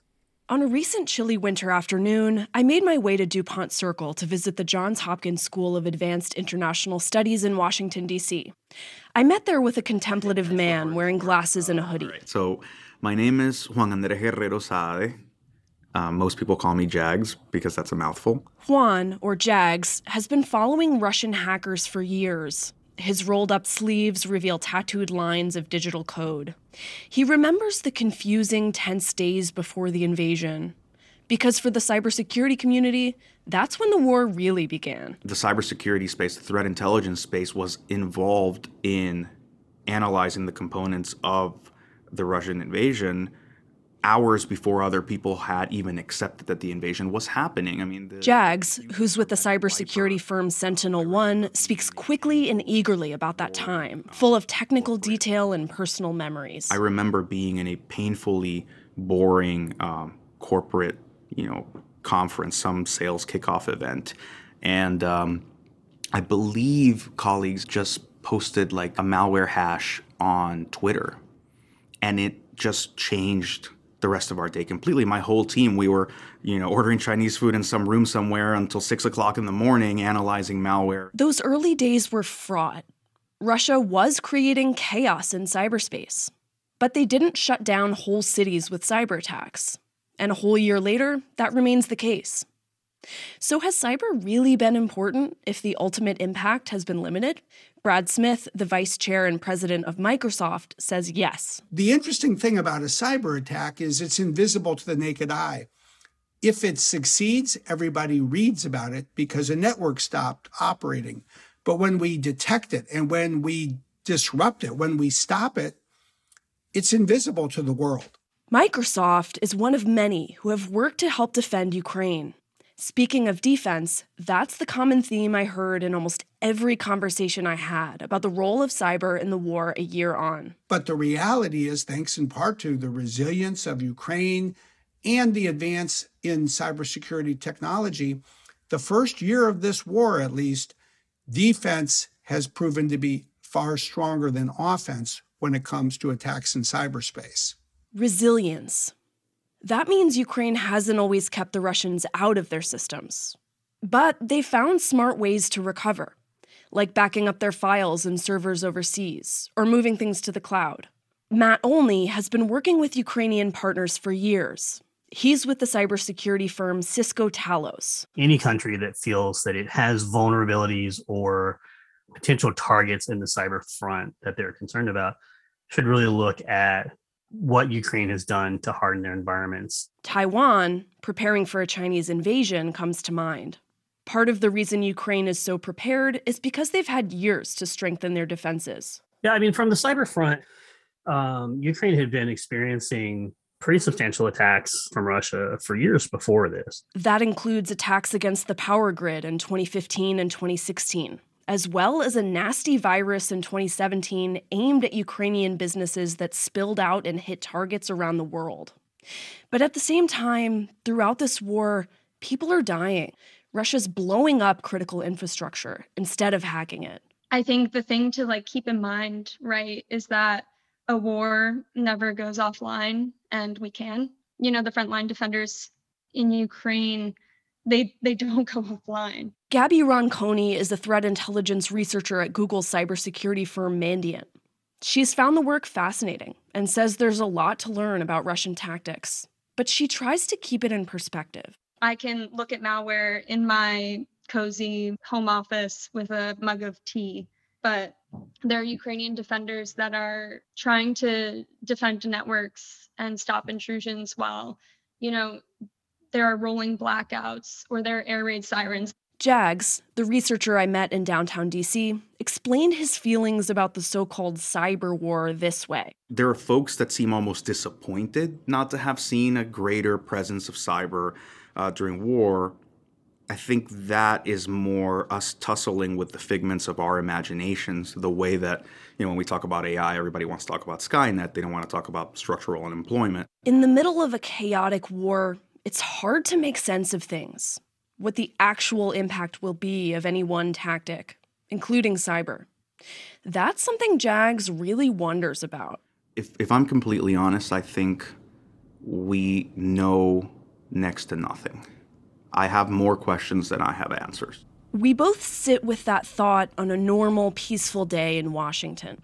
We know that Russia launched wiper attacks against Ukrainian businesses and government agencies but what did they wipe? We can't assess which of these were genuinely deeply impactful, meaningful, maybe irrecoverable, maybe unforgivable in their effects, uh, versus temporary inconveniences. As the war in Ukraine rages on, it could take years to know any of the answers. Jenna McLaughlin, NPR News. The man who brought a percussive soundtrack to the streets of San Francisco has died. Larry Hunt, who called himself the Bucket Man, performed downtown for decades, drumming on five gallon buckets, pots and pans, and a cowbell, all the while flashing big smiles at passersby.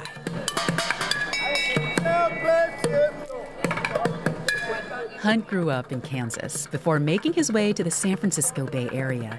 Despite a lot of noise complaints over the years and police confiscating his kit on at least one occasion, he kept on drumming. And he was a showman, too. He would light his drumsticks on fire and keep the beat going before extinguishing the flames in his mouth. Hunt's fame as a busker even brought him a film cameo in the 2006 Will Smith movie The Pursuit of Happiness. And he also got an invitation to give a TEDx talk in 2012. My music and my happiness, and I'm always happy. I'm hurting inside, but outside, I'm happy because I'm making y'all happy. Put a smile on your face. So remember that.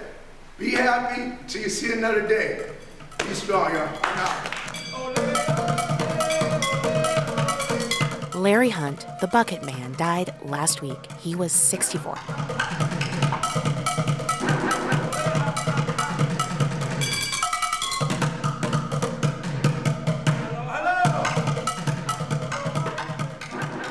You are listening to All Things Considered from NPR News. This is 90.9 WBUR. I'm Lisa Mullins. Coming up in about 20 minutes on All Things Considered, Moderna's vaccine gambit. The company said people without insurance will be able to get its COVID vaccine at no cost after the U.S. government bows out, but patients will have to use Moderna's assistance program, considered cumbersome. These stories and much more coming up on WBUR. We're funded by you, our listeners, and by Elliott Community Human Services, enhancing the lives of children, youth, adults, and families through transformative care and supports. ElliottCHS.org. And Lesley University. Give back to your community with a mental health and wellness degree from Lesley University. Get started at lesley.edu. Checking business news uh, today, an upsweep for stocks. The Dow rose more than 1% or 342 points to close at 33,004. S&P and Nasdaq both gained about three quarters of a percent. The S&P finished the session at 3981. The Nasdaq closed at 11,463. The average price of heating oil in Massachusetts is dropping. The State Department of Energy Resources survey just released shows the average price at $4.24 a gallon. That's 3 cents lower than it was last week, still 24 cents higher than this same time last year. In the forecast, clouds should clear out tonight. Winds picking up. Temperatures should fall to about 30 degrees. Tomorrow, back to the heavy cover of clouds, about 40 degrees for a high. This is WBUR. It's 520. Support for NPR comes from this station and from the Katina Foundation, supporting the Asylum Seeker Advocacy Project, providing more than 100,000 asylum seekers in the U.S. with community and legal support. Learn more at asylum.news. And from the Joyce Foundation, committed to advancing racial equity and economic mobility for the next generation in the Great Lakes region. Learn more at joycefdn.org.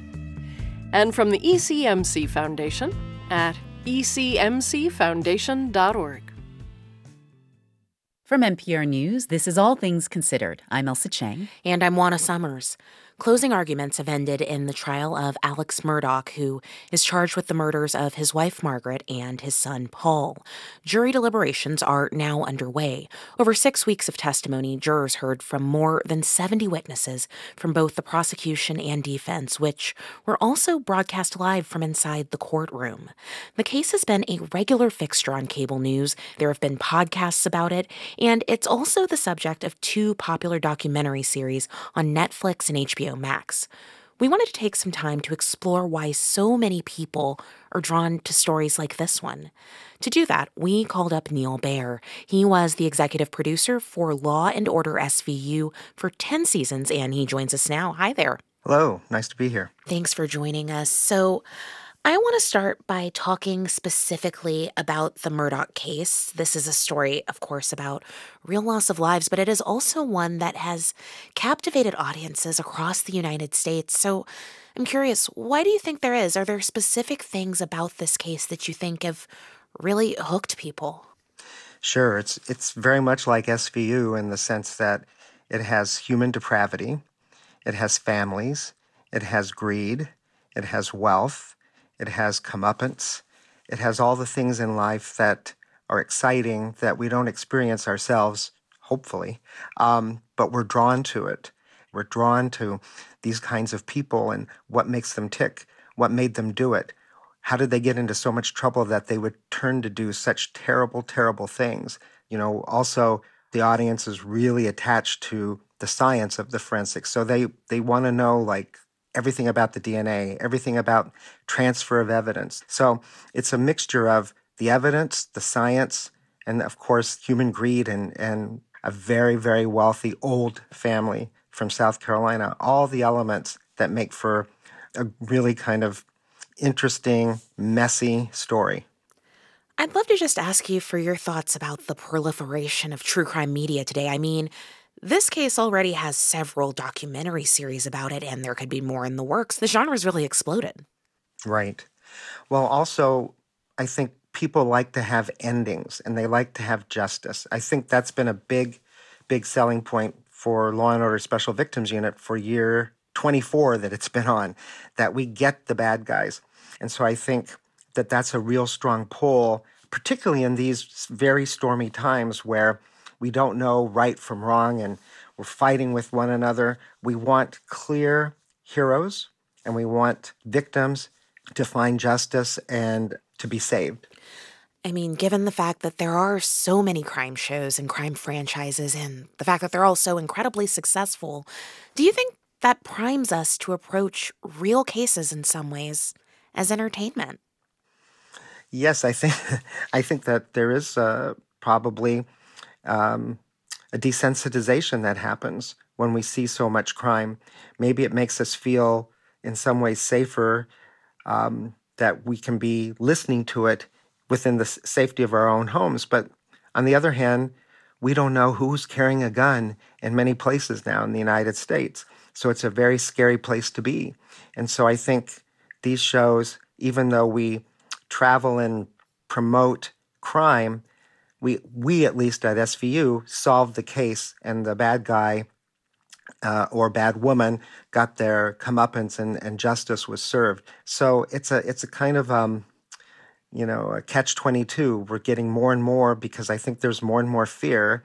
So we look to these programs to give us some some sustenance and some hope, and yet in and of themselves that they probably promote more fear. Neil Baer is the former executive producer for Law and Order SVU. Thank you so much. Thank you. The third season of the highly anticipated Star Wars series The Mandalorian debuted Wednesday on Disney Plus. NPR TV critic Eric Deggans says the season's slow start reveals a show that's facing one of its most important challenges yet. The first two episodes of The Mandalorian's new season reveal a common malady I've noticed among streaming TV series. I call it TSD, or table setting disease. This is what happens when an episode spends too much time and energy putting characters in place to tell the season's real story. Like this moment, which features our hero, super heroic fighter the Mandalorian, played by Pedro Pascal. He's ostracized from his people for a decision he made last season, as described by a Mandalorian leader known as the Armorer. You have removed your helmet. What's worse, you did so of your own free will. You are no longer Mandalorian. The Creed teaches us of redemption. Redemption is no longer possible since the destruction of our homeworld. But the Mandalorian, whose name is Din Djarin, has a workaround. If I visit the planet and I can bring you proof that I have bathed in the living waters beneath the mines of Mandalore, then by creed, the decree of exile will be lifted and I would be redeemed. This is the way. Just like that, our Mandalorian has a new quest. Fans of the show may remember his old quest ended last season when the show offered a scene some fans have dreamed about since The Mandalorian debuted more than three years ago. A de aged Mark Hamill showed up playing Luke Skywalker to save a young being the Mandalorian had been protecting, known as the Child. Fans called him Baby Yoda. He is strong with the Force, but talent without training is nothing. I will give my life to protect the child. But he will not be safe until he masters his abilities. So, how does the child, whose name is Grogu, by the way, wind up back with the Mandalorian? Well, that was covered in the last two and a half episodes of another Star Wars TV show on Disney Plus called The Book of Boba Fett. Grogu basically decided to stop his Jedi training and rejoin the Mandalorian. As part of all this table setting, we see the Mandalorian revisit old allies, including Bo Katan, played by Katee Sackhoff, a Mandalorian leader who thinks his plan to bathe in waters to find redemption is a little uh, nonsensical. You are a fool. There's nothing magic about the mines of Mandalore. They supplied Beskar ore to our ancestors, and the rest is superstition. That planet has been ravaged plundered, and poisoned. You said that the curse was a lie. Make up your mind. There's nothing left. Let's just say by the second episode, she changes her tune. Still, all this table setting and legend building, punctuated by action sequences like fighting monsters and gunfights, sets up a new quest which feels decidedly less important than the show's original motivating mission. One of my prescriptions for great TV is simple show, don't tell. And there are way too many moments where the characters here tell us things they should show us. If The Mandalorian wants to keep setting the pace as the Star Wars series that's recalibrated the franchise, they're going to have to pick up the pace a bit in future episodes, because there's only so much table setting you can do before people expect a really great meal. I'm Eric Deggans.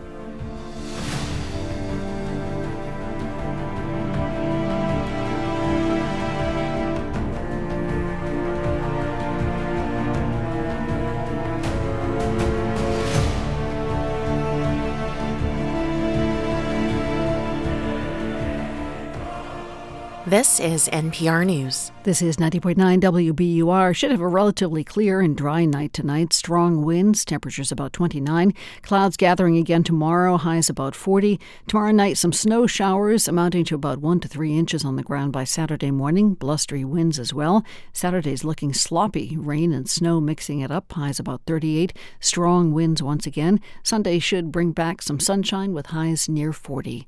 This is WBUR. The time is 5:30. We're funded by you, our listeners, and by Office of the Massachusetts State Treasurer. Check to see if you have unclaimed property at findmassmoney.com. The Saudi government has loosened controls on that country's cultural life. One critic says the change is a calculated tactic by Crown Prince Mohammed bin Salman. If I entertain my population, they won't mind that it's coming with this huge price on their safety, on their freedom, on their fundamental human rights. Do these cultural freedoms come at the cost of other liberties? On the next morning edition from NPR News. Listen again tomorrow morning on 90.9 WBUR.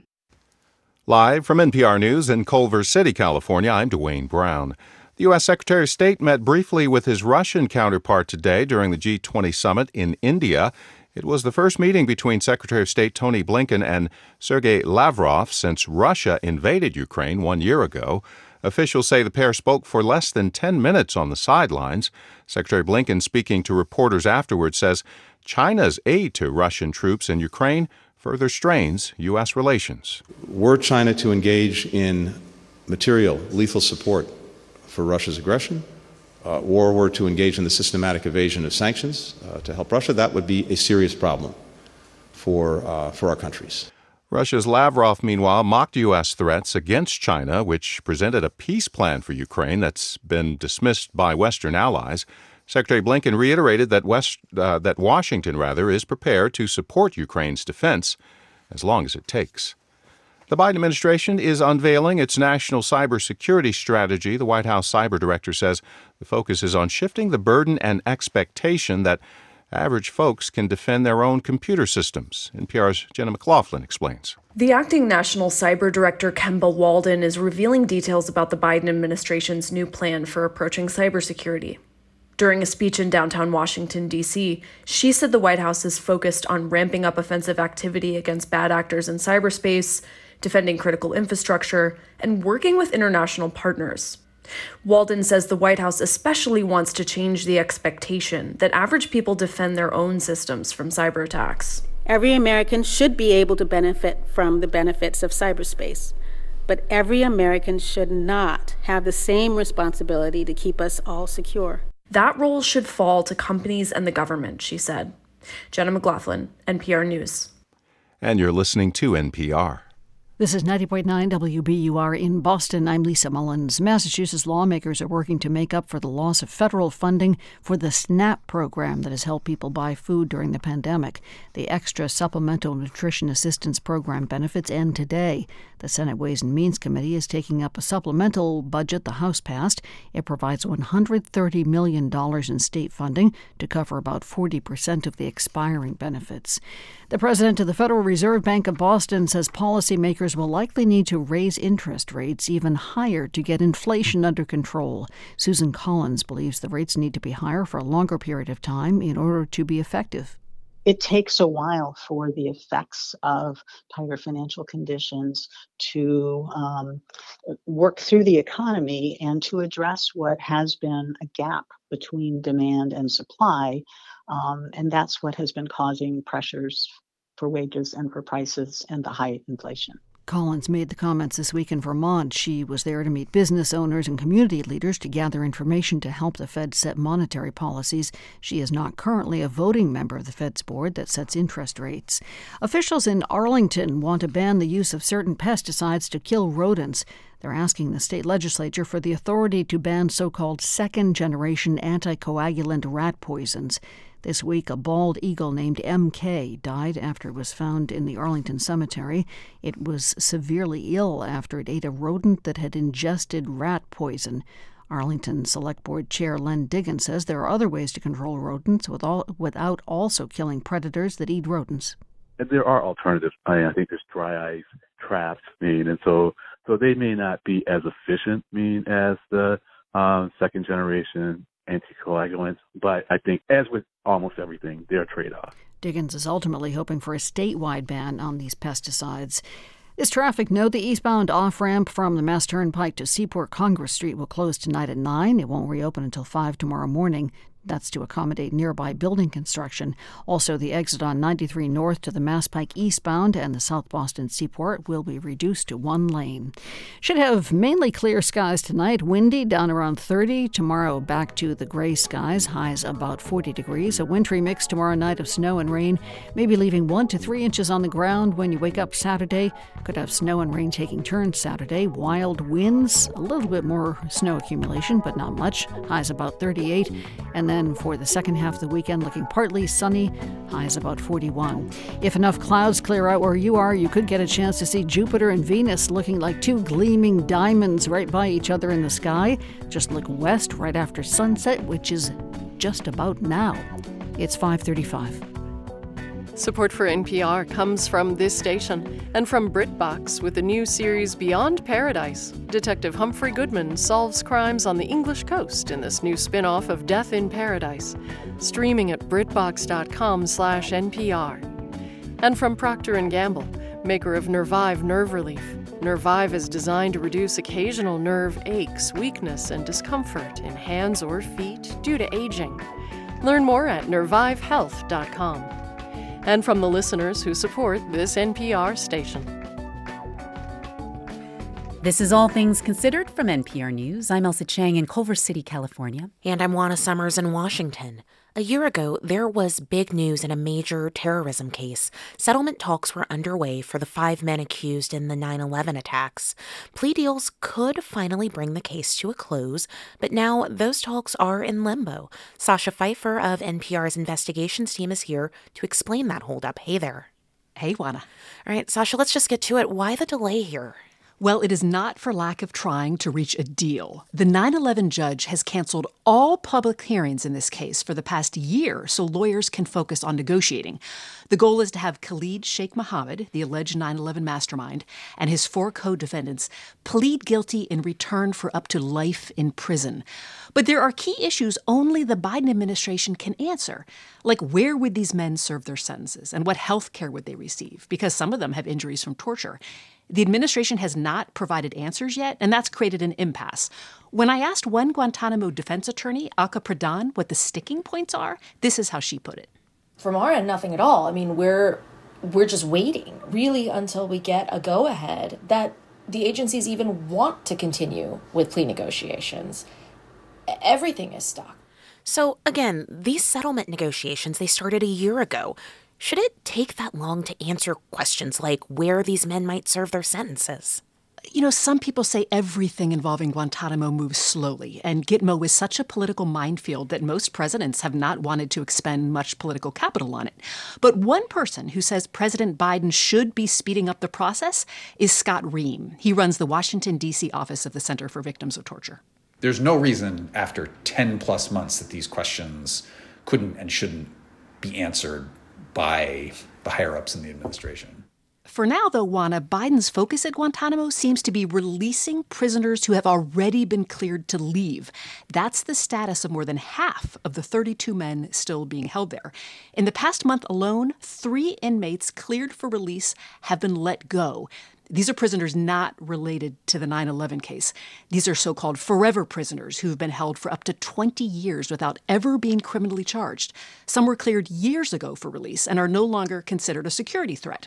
So Biden has been reducing Guantanamo's prison population by finding other countries to take these clear prisoners, but he has been publicly silent about the 9 11 settlement talks. Okay, so that's the White House, but what else can you tell us about political support for these proposed plea deals? It's mixed. Some Republicans vehemently want the 9 11 defendants put on trial and executed. But Guantanamo has become so notorious for dysfunction and gridlock that even their opposition to plea deals seems to be softening. And many people think a settlement is the only solution at this point. Here's Scott Roehm again. The 9 11 case is not going to trial in the military commissions. It is not remotely close to that, and it never will be. Okay, and what about the relatives of 9 11 victims? Is there any consensus among them on how they feel? It's also mixed. One person I spoke with has a very pragmatic view. His name is Glenn Morgan. His father died in the World Trade Center collapse, and he wants the 9 11 defendants to get the death penalty, but he also does not want them to die in prison without being found guilty. So he would support a settlement. Here's Morgan. It really would be sad if people like my mother die without seeing her husband's killers get prosecuted. And shame on us if we as Americans or our politicians can't get out of our own way. But one of the U.S. Defense Department seems to be lowering expectations for a quick resolution of the 9 11 case. It told me that settlement talks are expected to continue for, quote, some time. Sasha Pfeiffer of NPR's investigations team, thank you. You're welcome.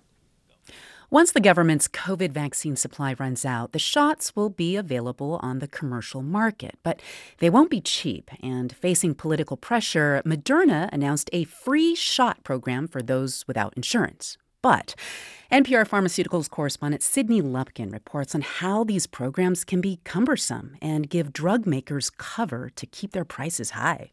Moderna announced a patient assistance program right as pressure on Capitol Hill was ramping up over the price it plans to charge for its COVID 19 vaccine.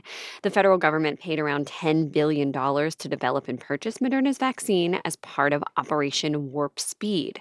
Senator Bernie Sanders, an independent now at the helm of the Senate Help Committee, said this on the Senate floor last month. How has the CEO thanked the taxpayers of America? For the huge profits that Moderna has experienced and for the incredible wealth that he and his other executives have experienced. Well, he is thanking them by proposing to quadruple the price of the COVID vaccine to about $130 once the government stockpile runs out. The Help Committee will question Moderna CEO Stefan Bancel in a few weeks. The company says it will provide the vaccines to uninsured or underinsured patients at no cost. This patient assistance program is set to begin in May. Moderna's move is politically savvy, says Larry Levitt, Executive Vice President for Health Policy at the Kaiser Family Foundation. This gives Bancel a talking point when he appears before Bernie Sanders. I think it, it blunts the criticism, but I think there will still be plenty of criticism. Patient assistance programs have long been part of the drug industry playbook. They allow companies to maintain high prices while diffusing some of the criticism. But patients have to jump through hoops to get free or discounted pharmaceutical products.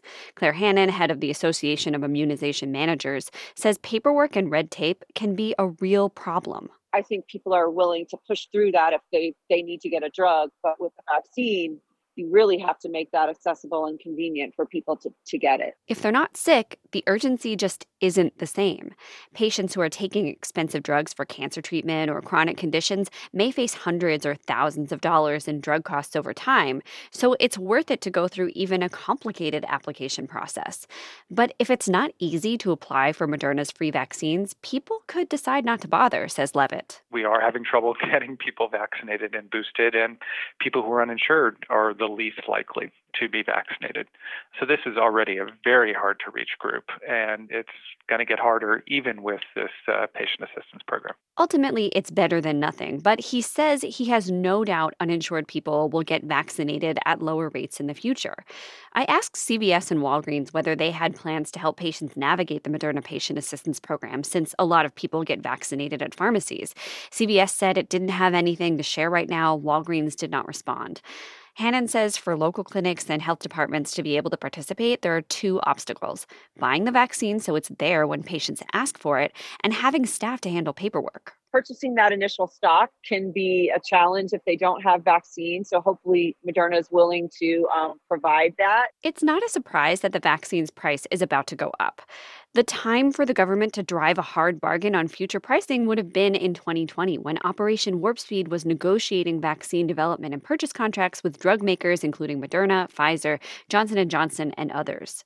Jamie Love of Knowledge Ecology International says the government didn't do a great job. It was all short term thinking. And it came out of a period when the government was also kind of reluctant to even say anything about prices. And that set the stage for what we're seeing now, he says. Sydney Lupkin, NPR News.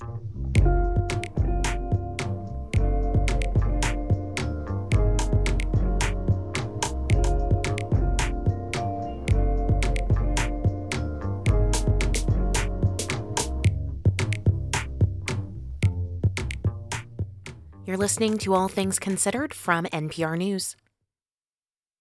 One of the architects of modern jazz has died. Tenor saxophonist and composer Wayne Shorter died this morning at the age of 89, according to his publicist.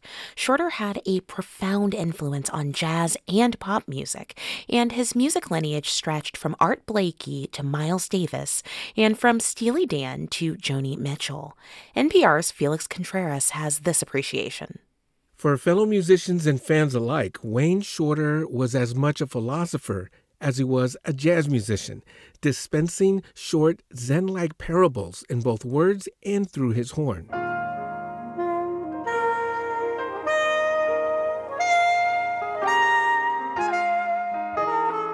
For me, the word jazz means I dare you.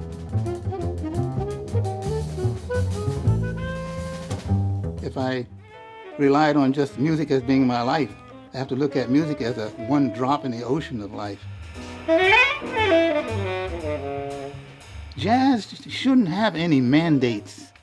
Jazz is not supposed to be something that you're required to sound like jazz.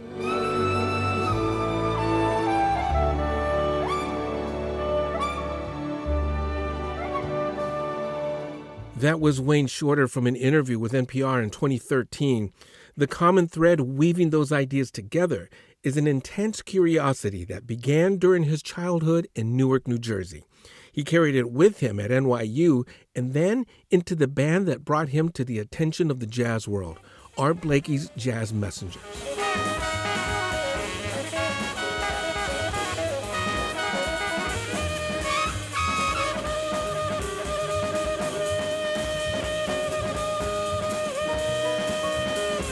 Then Wayne Shorter joined a band that reshaped the sound of small group jazz, the Miles Davis Quintet.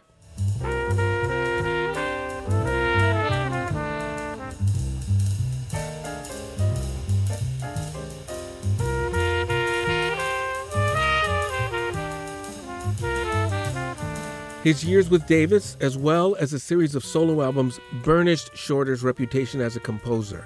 Then, Shorter co founded a group that carried him to an even wider audience Weather Report. It became the best known jazz rock band of the late 1970s.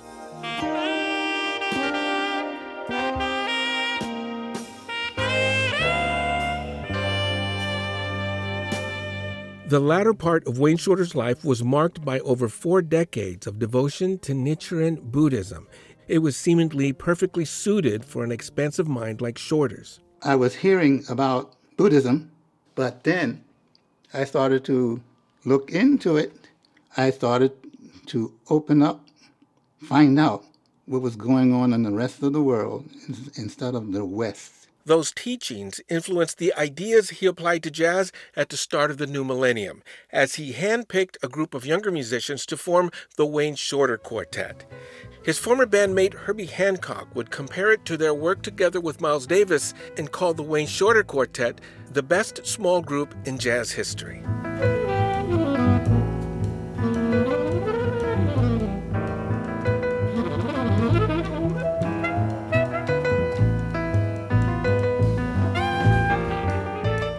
For Wayne Shorter, that connection to the moment that is so much a part of jazz improvisation was also a lesson of Buddhism.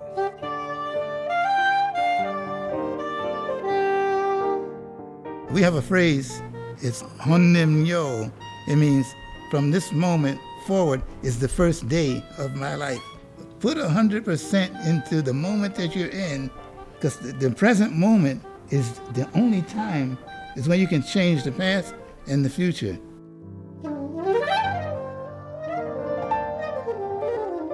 The essence of jazz wrapped in Buddhist philosophy. One final lesson from Wayne Shorter. Felix Contreras, NPR News. You're listening to All Things Considered from NPR News.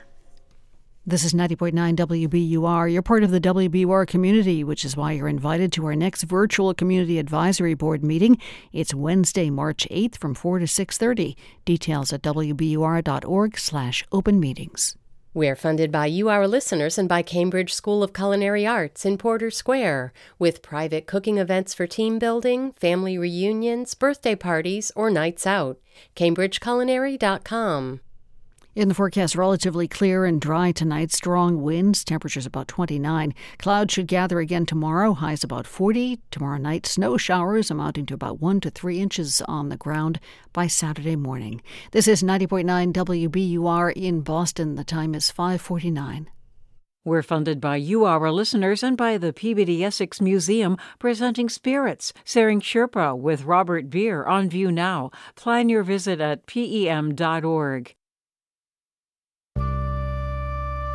I'm Tiziana Dearing. Tomorrow on Radio Boston, celebrity chef Tiffany Faison is in Studio 2. We'll talk about the powerful women in her life, in the culinary world, and beyond. Then, she sticks with us for our latest Brewed in Mass with female owned breweries in the state. That's Radio Boston tomorrow at 11, only on 90.9 WBUR, Boston's NPR news station.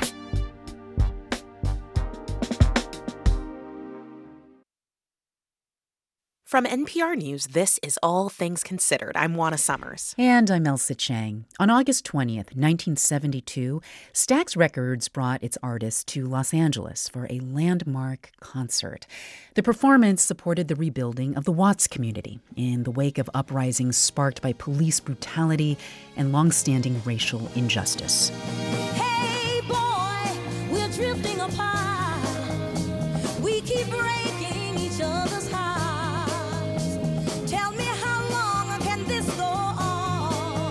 That was singer Carla Thomas, just one of dozens who performed that day. To commemorate the event, a 1973 documentary has been re released in theaters, along with a box set. As Allison McCabe reports, Wattstax was about more than just music. To understand Wattstax, you have to rewind to August 1965. Carla Thomas was performing at a Stax revue show at the legendary 5 4 Ballroom in Watts, Los Angeles.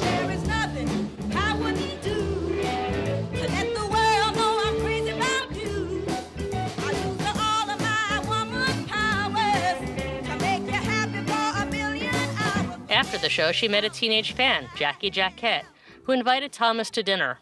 The next day, Thomas says they took in the sights. we went to this little shopping center and there was a little office there where kids were being taught passive resistance, the same type training that the Freedom Riders had to take. Jackett explained why. What she told me when we got ready to leave was they're killing young black guys. They were the police. Days later, the arrest of 21 year old Marquette Frye brought the community to a breaking point, sparking six days of uprisings, leaving dozens dead, thousands injured, and millions of dollars in property damage. News coverage reinforced a distorted image of Watts and, by extension, Black America. Nearly 3,000 were arrested, and authorities had to open abandoned jails to house those netted by the police. It took the appearance of 14,000 troops to bring an end to what both Negro and white leaders called insurrection by hoodlums. The Watts Summer Festival, launched on the first anniversary of the uprisings, helped to rebuild the community. In its seventh year, music writer Rob Bowman says Stax Records took it to a new level. Stax, as the seat of Southern soul music, sold tons of product in the South, the Midwest, you know, up through Chicago, Cleveland, Detroit. They did not do nearly as well on the West Coast. To expand its reach, Stax had established a satellite office in LA. But Bowman says label co owner Al Bell had a greater ambition. He was also aware this company was dealing with black expressive culture and that it should have and it did have a responsibility to the community. The label booked the LA Memorial Coliseum and enlisted dozens of its artists for a benefit concert to close the 1972 Watts Summer Festival. The show was advertised on door hangers, billboards, and even airplane banners. Al Bell says he wanted the community to know that Wattstax was about more than entertainment. It was a celebration of the African American experience and a testament to the transformative power of music. The Black Gathering was second in size only to Martin Luther King Jr.'s 1963 March on Washington. I am somebody. Billed as the living word, a soulful expression of the black experience, the Reverend Jesse Jackson's litany set the tone. I may be on welfare, but I am somebody. Then Kim Weston performed Lift Every Voice and Sing, also known as the Black National Anthem.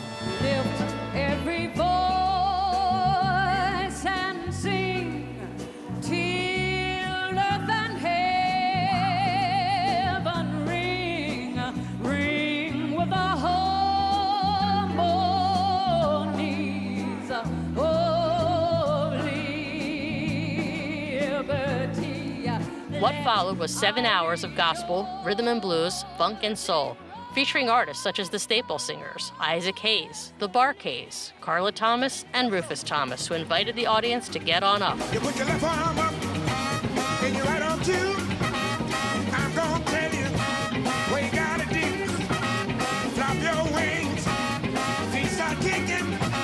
Bell says pricing the tickets at only a dollar a piece meant everyone could experience the power of music to inspire, heal, and bring people together. It was like a family reunion. I mean, it was like a church service. The same kind of feelings and, and, and, interactions took place there that take place in your church services on Sunday or Wednesday night. The event raised over $70,000 to support causes including the Watts Summer Festival, sickle cell disease research, and the Watts Labor Community Action Committee. A double album of concert highlights sold more than a half million copies within weeks of its release. But Bell says he wanted to take the message further, including to white audiences. Many of them in this country, if they saw two of us together, they would be afraid of us because of how we were viewed. And that same attitude was put into our heads. You got to be careful because you're going to intimidate them and create a problem. So Bell had Wattstax filmed for a documentary. We wanted us to see ourselves and the way we are to ourselves, and we wanted white America to see us as we truly are. Collaborating with producers David Wolper and Larry Shaw and director Mel Stuart, Bell recruited a mostly black camera crew at a time when opportunities in Hollywood were limited to none. Instead of interviewing pundits, they returned to Watts and filmed the emotions singing in a church. Wake up, Jesus!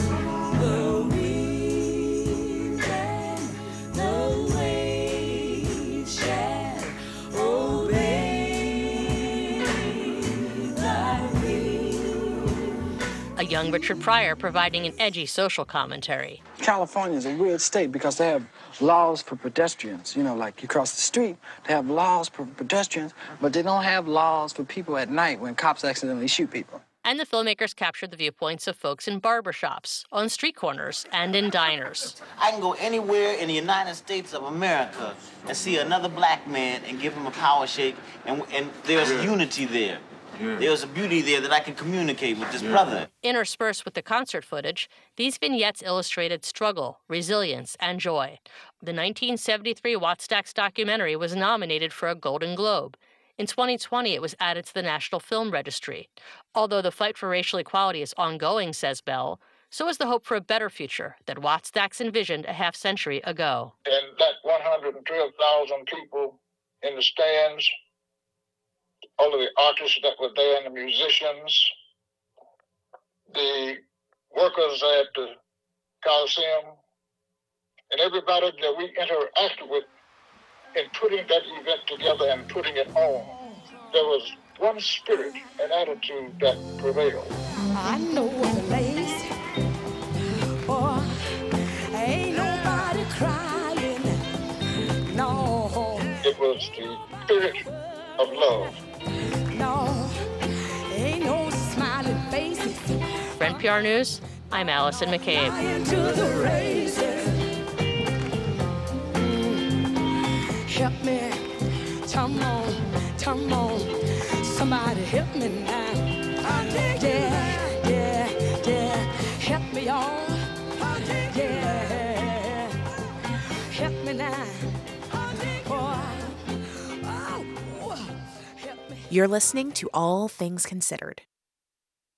Support for NPR comes from this station and from Progressive Insurance, where drivers can compare direct rates using Progressive's rate comparison tool. Customers can see options and rates side by side.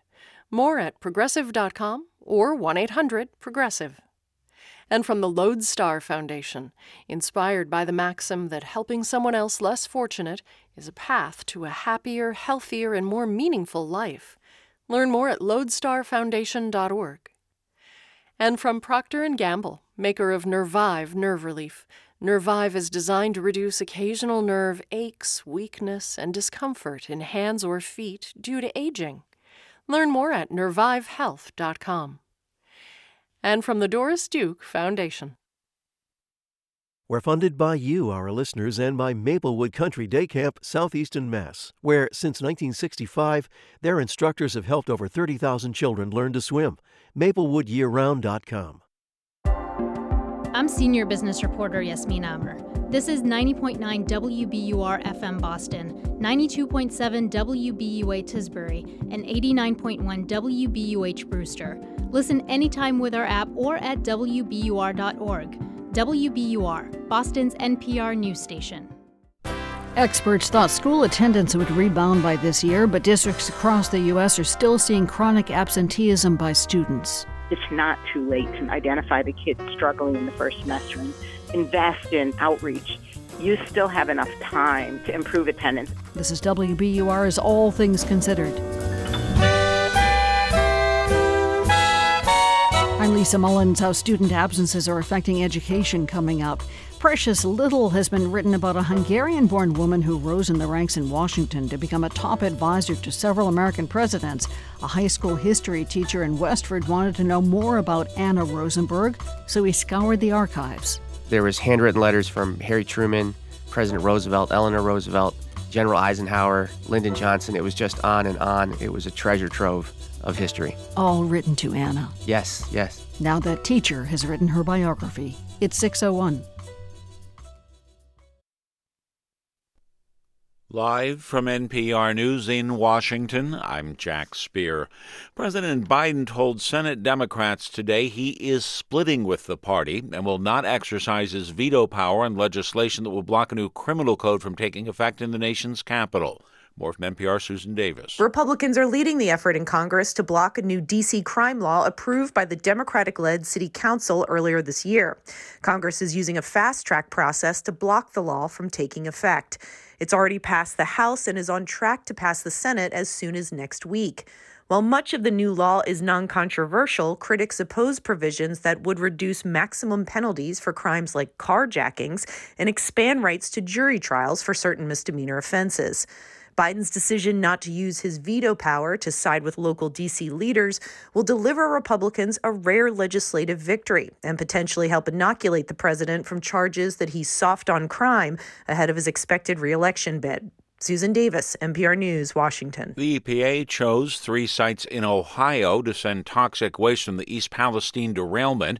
But as Ethan Sandweiss from member station WFIU reports, some of that waste is being shipped 400 miles away to a small town in Indiana. The landfill in Roachdale, Indiana is owned by waste management company Heritage Environmental, and some of the residents of the town are raising their objections.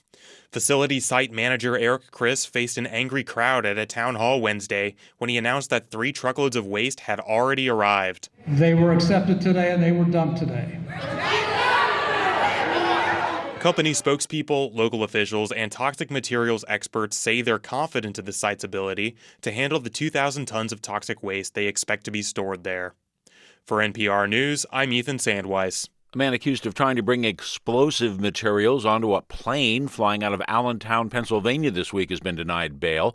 From member station WLVR, Julian Abraham has more. 40 year old Mark Muffley was arrested on Monday after commercial firework powder, lithium batteries, and a butane lighter were discovered in his checked luggage at the Lehigh Valley Airport. At his bail hearing Thursday, Muffley's lawyer said he was just trying to light some fireworks off on a beach in Florida, which was where the plane was headed and that there was no built in way for the explosives to detonate.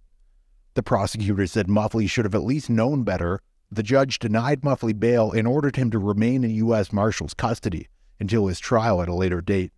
For NPR News, I'm Julian Abraham in Allentown. A number of major retailers, including Macy's and Best Buy, appear to be finally feeling the effects of the Federal Reserve's campaign to raise interest rates as it seeks to cool the economy. Macy's says today sales for the final three months of last year fell 4.6%.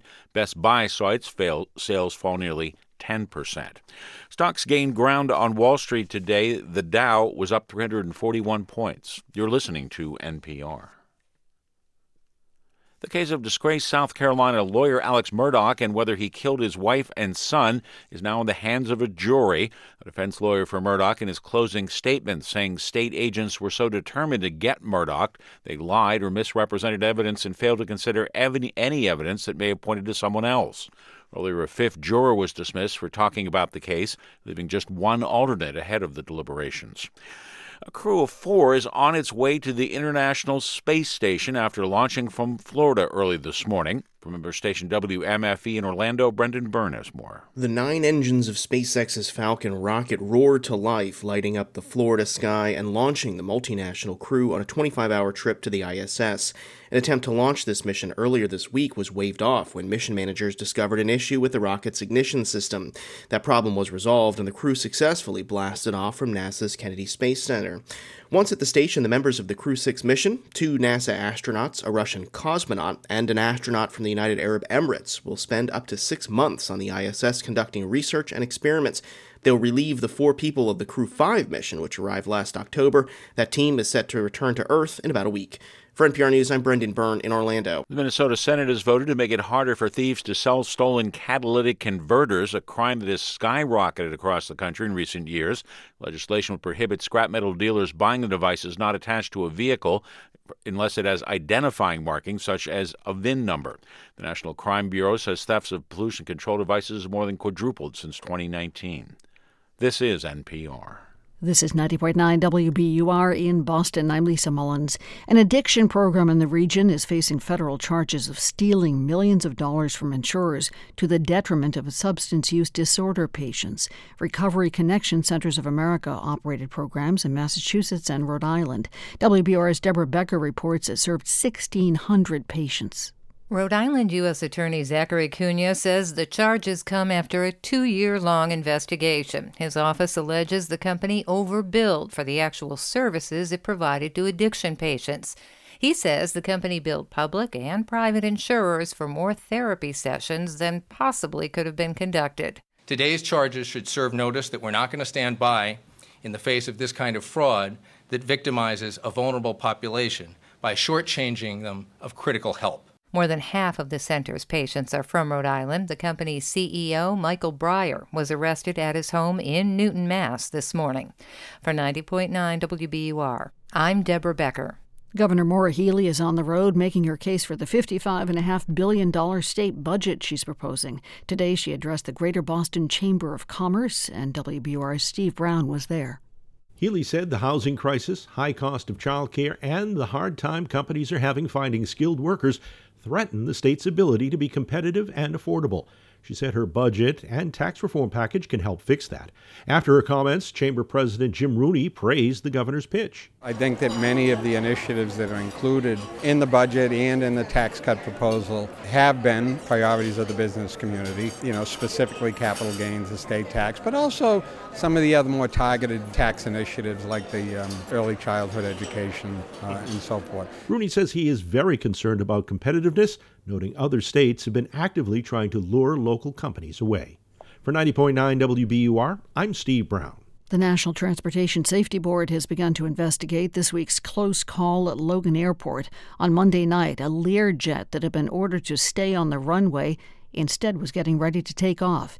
It nearly crossed into the path of a JetBlue plane that was coming in for a landing. The JetBlue plane had to abort its landing to avoid a collision.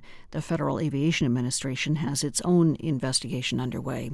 In the forecast, 41 degrees now, relatively clear, windy tonight, down around 30. Tomorrow, back to the gray skies, highs about 40. A good dose of snow and rain tomorrow night could have about 1 to 3 inches of snow on the ground when you wake up on Saturday. Snow and rain during the day Saturday, windy too, then partly sunny skies for Sunday.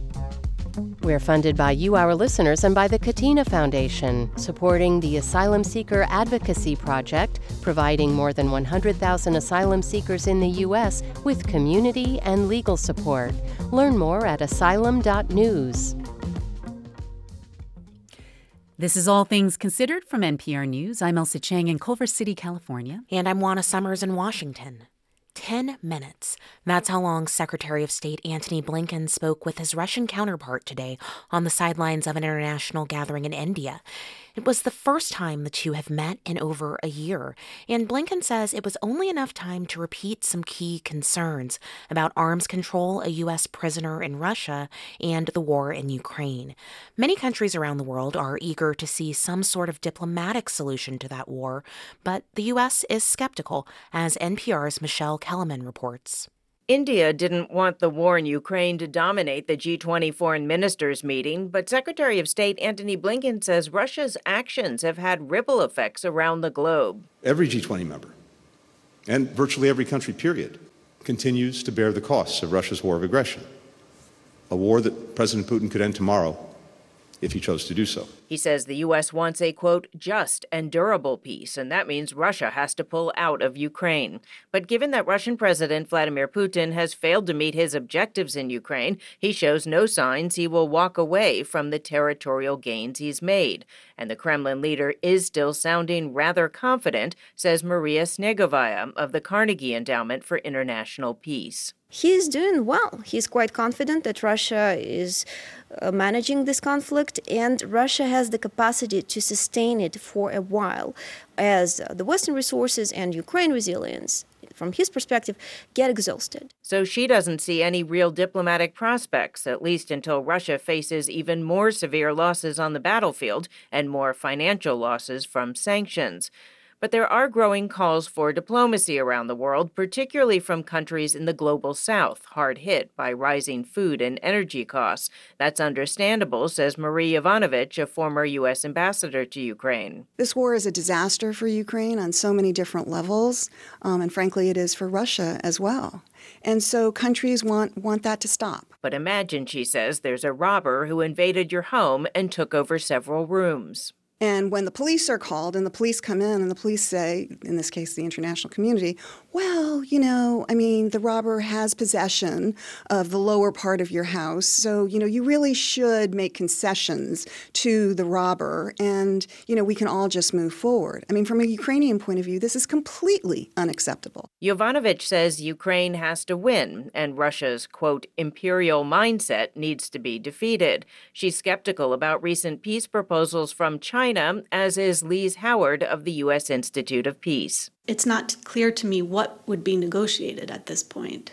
I mean, sure, if it's negotiating a Russian troop withdrawal, then that would make sense. As China said, sovereign borders need to be upheld. That's the first point in their peace plan. So it seems to me that if we uphold the first point of China's peace plan is to uphold sovereign borders, that that would be a great negotiating point to start from. U.S. officials say China is, quote, far from being an honest broker. It has supported Russia economically and diplomatically, as it did again today in the G20 meeting, opposing a joint statement about the war in Ukraine. India, which hosted the meeting, could be in a better position to broker some kind of peace, says Anatol Lieven of the Quincy Institute for Responsible Statecraft. He points out that India abstained from UN votes on Ukraine and has been a major importer of Russian oil and gas since the war began. On the other hand, of course, uh, India has influence in Washington because Washington is so anxious for India uh, to become a partner against China. So I find India uh, perhaps the most hopeful possibility. He's not hopeful, though, of any peace process anytime soon, but he says as the world and the warring parties grow tired, there could be a, quote, provisional peace of exhaustion. Michelle Kelemen, NPR News, the State Department.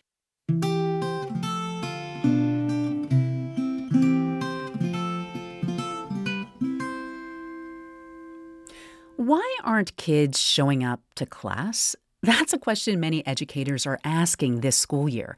By some estimates, chronic absenteeism doubled during the pandemic. And now, about halfway through the most normal school year since 2020, the situation hasn't improved in many places.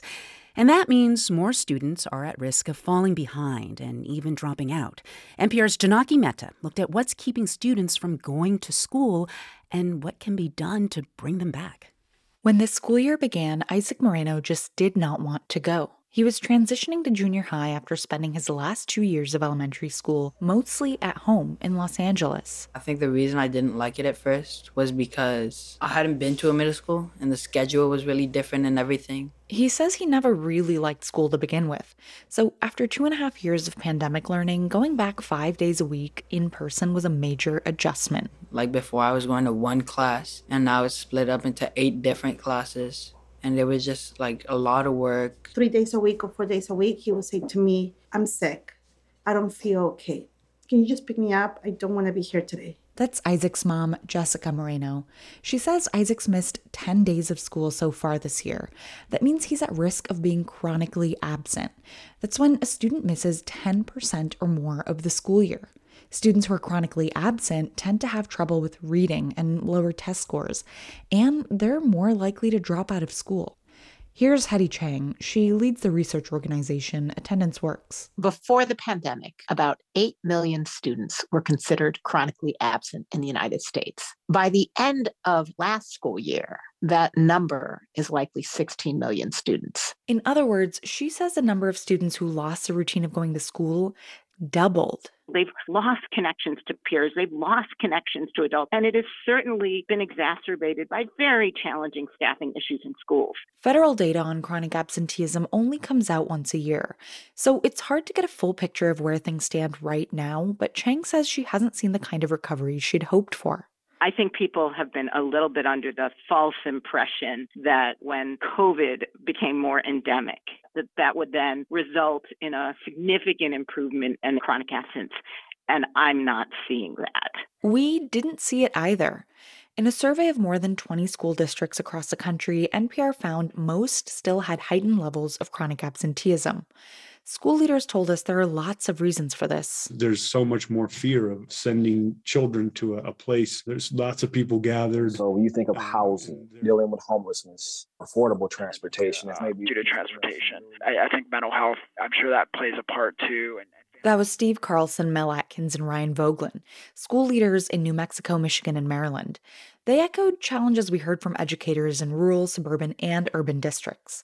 Voegtlin is the director of student services in Anne Arundel County Public Schools he sees the problem in his county getting worse and worse. I would say transportation has been our number one issue this year. Um, we're short bus drivers. We have struggled all year to cover all bus routes. You know, that impacts a lot of our um, higher poverty areas where some of our parents don't have as flexible jobs where, or, or they may not have access to their own transportation. Steve Carlson leads a school district in San Juan County, New Mexico. It's mostly rural and part of it's in Navajo Nation. Attendance in his district has improved over last year, but it's nowhere near pre pandemic times. The immense loss from COVID is still raw for families in his district. Navajo Nation suffered from the pandemic in crazy proportions compared to the rest of the nation. As a matter of fact, we still have in our schools, we still have a mask mandate, and we we're dealing with a lot of mental health issues. All reasons showing up to school has been harder for his students. As is often the case in education, kids living in poverty, students of color, and children with disabilities are more likely to be chronically absent. School leaders told me they're trying all kinds of things to bring kids back to school, and they're using COVID relief money to pay for those efforts. Here's Carlson again. So we've brought in social emotional learning help. We have kind of extra counselors. His district is also investing in a research backed strategy that's proven to show results. Knocking on doors. Home visits can be very effective when they're done well. That's Hedy Chang again. The state of Connecticut put close to $11 million of its federal relief aid toward a home visit program. Six months later, home visits improved attendance by about 15 percentage points. Chang says high quality, regular visits lead to strong relationships between schools and their students relationships that give kids a sense of belonging. Another thing schools can do to help attendance is collect data throughout the school year, not just once at the end of the year. When you look at your data regularly, it can allow you to reach out to students before the challenges are so entrenched that you can't turn them around. Uh, we looked at data on a weekly or a biweekly basis. That's Mel Atkins. He leads attendance efforts for Grand Rapids Public Schools in Michigan. For years, his district didn't just gather data, they shared it in big ways. We had these eight foot leaderboards in the building that displayed our monthly data. And it wasn't always good, but it, what it did was spark a conversation. A conversation that got lots of community leaders educated and involved in a robust program to get kids to school. Within three years, they cut chronic absenteeism by more than half. The pandemic hampered those efforts, but this year Atkins and his team are focused on bringing back a playbook they already know works. And Hedy Chang wants school leaders to know, even though it's more than halfway through the school year, there is still time. It's not too late to identify the kids struggling in the first semester and invest in outreach. You still have enough time to improve attendance. Isaac Moreno also has time to improve his attendance and avoid becoming chronically absent this year. He tells me going to school still feels like a lot, but there are some things he looks forward to now. Just recently in my school opened up a bunch of like sports for middle schoolers, and I think that's something that kind of made school fun again. What do you play? I play basketball. I see a big difference in the past two months. He now has friends, and I think it's giving him his life back. Back in school and back to some kind of normal. Jonaki Mehta, NPR News.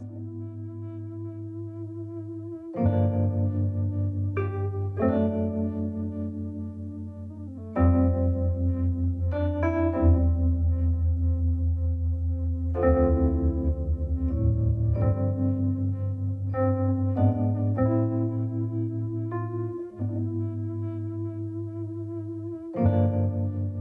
listening to All Things Considered from NPR News. This is 90.9 WBUR in Boston. An upsweep poor stocks today on Wall Street. The Dow rose more than 1%, 342 points, to close at 33,004. S&P and Nasdaq both gained about three quarters of a percent. The S&P finished the session at 3981. The Nasdaq closed at 11,463. Details of this day in business coming up in about 10 minutes on Marketplace. It's 620. We're funded by you, our listeners, and by Broadway in Boston, celebrating 20 years with Lexus with the newly announced 23 24 season, featuring Disney's Frozen, Moulin Rouge, Girl from the North Country, Company, and MJ the Musical. Season tickets and more information are available at lexusbroadwayinboston.com. Join us at WBUR City Space Sunday, March 12th for an afternoon of classical and folk music featuring Rasa String Quartet. Tickets are at wbur.org slash events. We're funded by you, our listeners, and by Margulies Peruzzi, architects and interior designers dedicated to helping their clients in workplace, science, healthcare, and real estate. More at mparchitectsboston.com. Should have mainly clear skies tonight, windy, down around 30 degrees. Tomorrow, gray once again, highs about 40. And then snow and rain tomorrow night, maybe 1 to 3 inches of snow on the ground when you wake up on Saturday. Should have snow and rain taking turns later on on Saturday. Wild winds. Highs about 38 degrees, and then partly sunny skies due in for Sunday. This is WBUR. WBUR supporters include the Museum of Science, featuring Arctic Adventure an immersive Arctic world exploration with technology as your guide. Tickets at MOS.org. This is WBUR's All Things Considered. I'm Lisa Mullins. Christopher C. Gorham teaches modern American history to high schoolers in Westford, Massachusetts. Several years ago, he was captivated by a photograph from the middle of the 20th century. It showed President Harry Truman speaking animatedly with a woman identified as the Assistant Secretary of Defense, Anna Rosenberg. Gorham had never heard of her. There was no biography of her, nothing that would even hint at the singular power this woman wielded. not just with Truman, but with presidents before and after. Gorham tracked down Anna Rosenberg's archives at Harvard, and he was stunned by what he found. There was handwritten letters from Harry Truman, President Roosevelt, Eleanor Roosevelt, General Eisenhower, Lyndon Johnson. It was just on and on. It was a treasure trove of history. All written to Anna. Yes, yes. Anna Rosenberg was the top woman at the Pentagon during the Truman administration as it desegregated the armed forces. President Eisenhower nominated her for the Medal of Freedom, and LBJ sought her counsel during the battles over civil rights. But Rosenberg played her most pivotal roles during Franklin Roosevelt's presidency. Chris Gorham felt her accomplishments shouldn't be lost to history, so he wrote her biography. It's called The Confidant. He says Anna's story begins in Hungary. She was born there around 1900. Her family was Jewish, and anti Semitism was growing. Her father lost his job and sought refuge in New York. Anna and the family joined him there two years later. By then, he was a fiercely patriotic American. He loved the idea of voting, of jury duty. He, the American flag brought tears to his eyes. And young Anna, you know, really saw that in her father, and, and it became part of her life. She said, you know, every time I leave the United States, I come back with a renewed love. She had a great way about her, and I think that served her well on the diplomatic front and on the personal front. She was demure. I know you say she spoke with a light Hungarian accent with a bit of the Bronx where she grew up That's kind right. of mixed in. She was genuine, I should say that to start. But she was a chameleon insofar as if she was talking to a Teamsters union of truckers, she could talk tough. You know, she could use some of the salty language, but she could also be, like you say, demure and she could be uh, very womanly. She also had a wonderful relationship with women. And it was just a very rare combination of skills of EQ that Anna Rosenberg possessed. And under FDR, she became his top labor troubleshooter. And there's one chapter that I especially like that you have on on uh, what's called the Buffalo Plan. It was the fall of 1942. She took on the issue of a shortage of workers in Buffalo, and Buffalo, New York, at the time was a hub of production for aircraft and ships and ordnance for the war effort. FDR wanted to find out about the labor crisis and what could be done to fill the gaps. So she proceeded to get command of the situation and create an entire workforce where there had been none. How did she go about doing this? Roosevelt sends Anna Rosenberg and makes her the czar of the situation, the labor czar of, of that region. And she said right away, we're going to need more women. And it wasn't just single women, it was married, it was married with children. And they were going to need childcare, and they were going to need housing, and they were going to need a place to cash their checks at two in the morning when they got out of work. And she thought of all those things. I mean, aside from the job, she thought of all the ancillary things that had to go with this to make there it work. There was parks that were kept open and heated. There was movie theaters that were kept open for these women. You mean like at five in the morning? Absolutely. So they would have a movie to go through if they were working that shift. and not only women, but black Americans. And when the leaders of Buffalo resisted, Anna lectured them and said, This is no time for disunity. This is no time for discrimination. It's all hands on deck. And disabled Americans, everybody pitched in, and those contracts were fulfilled. And uh, we were able to fight the war on all the fronts.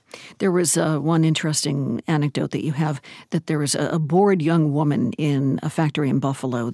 This woman was punching out tiny screws on a machine, and Anna said to her, This is pretty monotonous, huh?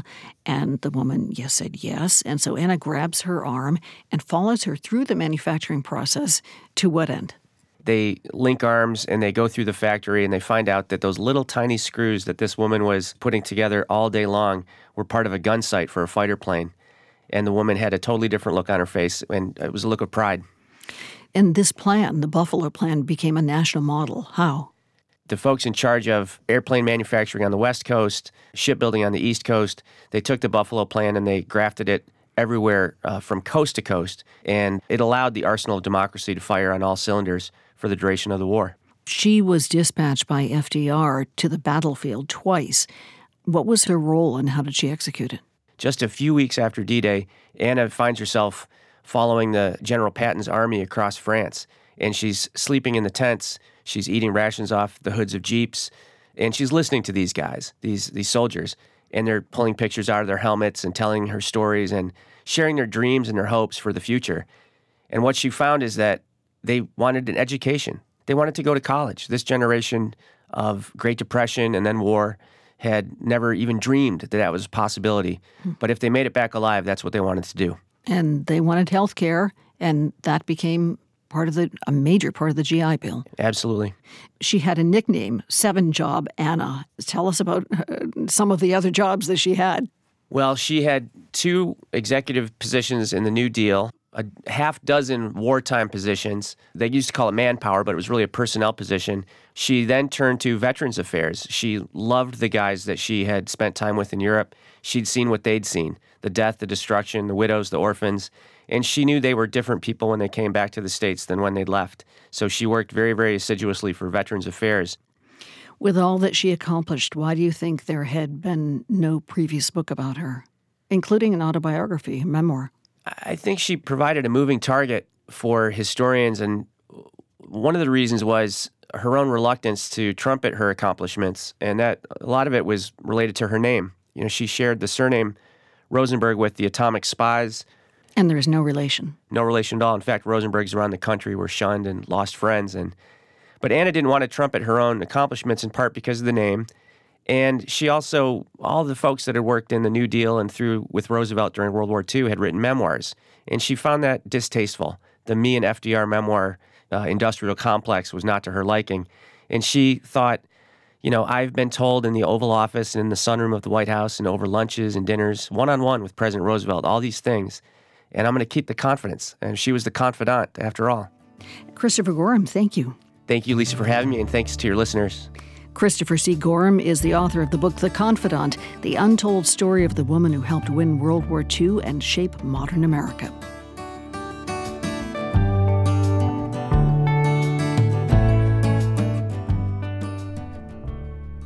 This is WBUR. Decreasing clouds tonight, down around 29. Clouds should gather again tomorrow, though. Highs about 40 degrees. Tomorrow night, snow showers amounting to about 1 to 3 inches on the ground by Saturday morning. If the clouds do clear out enough tonight where you are, you could get a chance to see Jupiter and Venus practically nudging each other. Look for two gleaming diamonds in the western sky. This is WBUR. It's 630. We're funded by you, our listeners, and by Fairbank and Perry Goldsmiths in Concord, owned and operated by women designer goldsmiths, creating custom and original fine jewelry for everyday life. FairbankandPerry.com.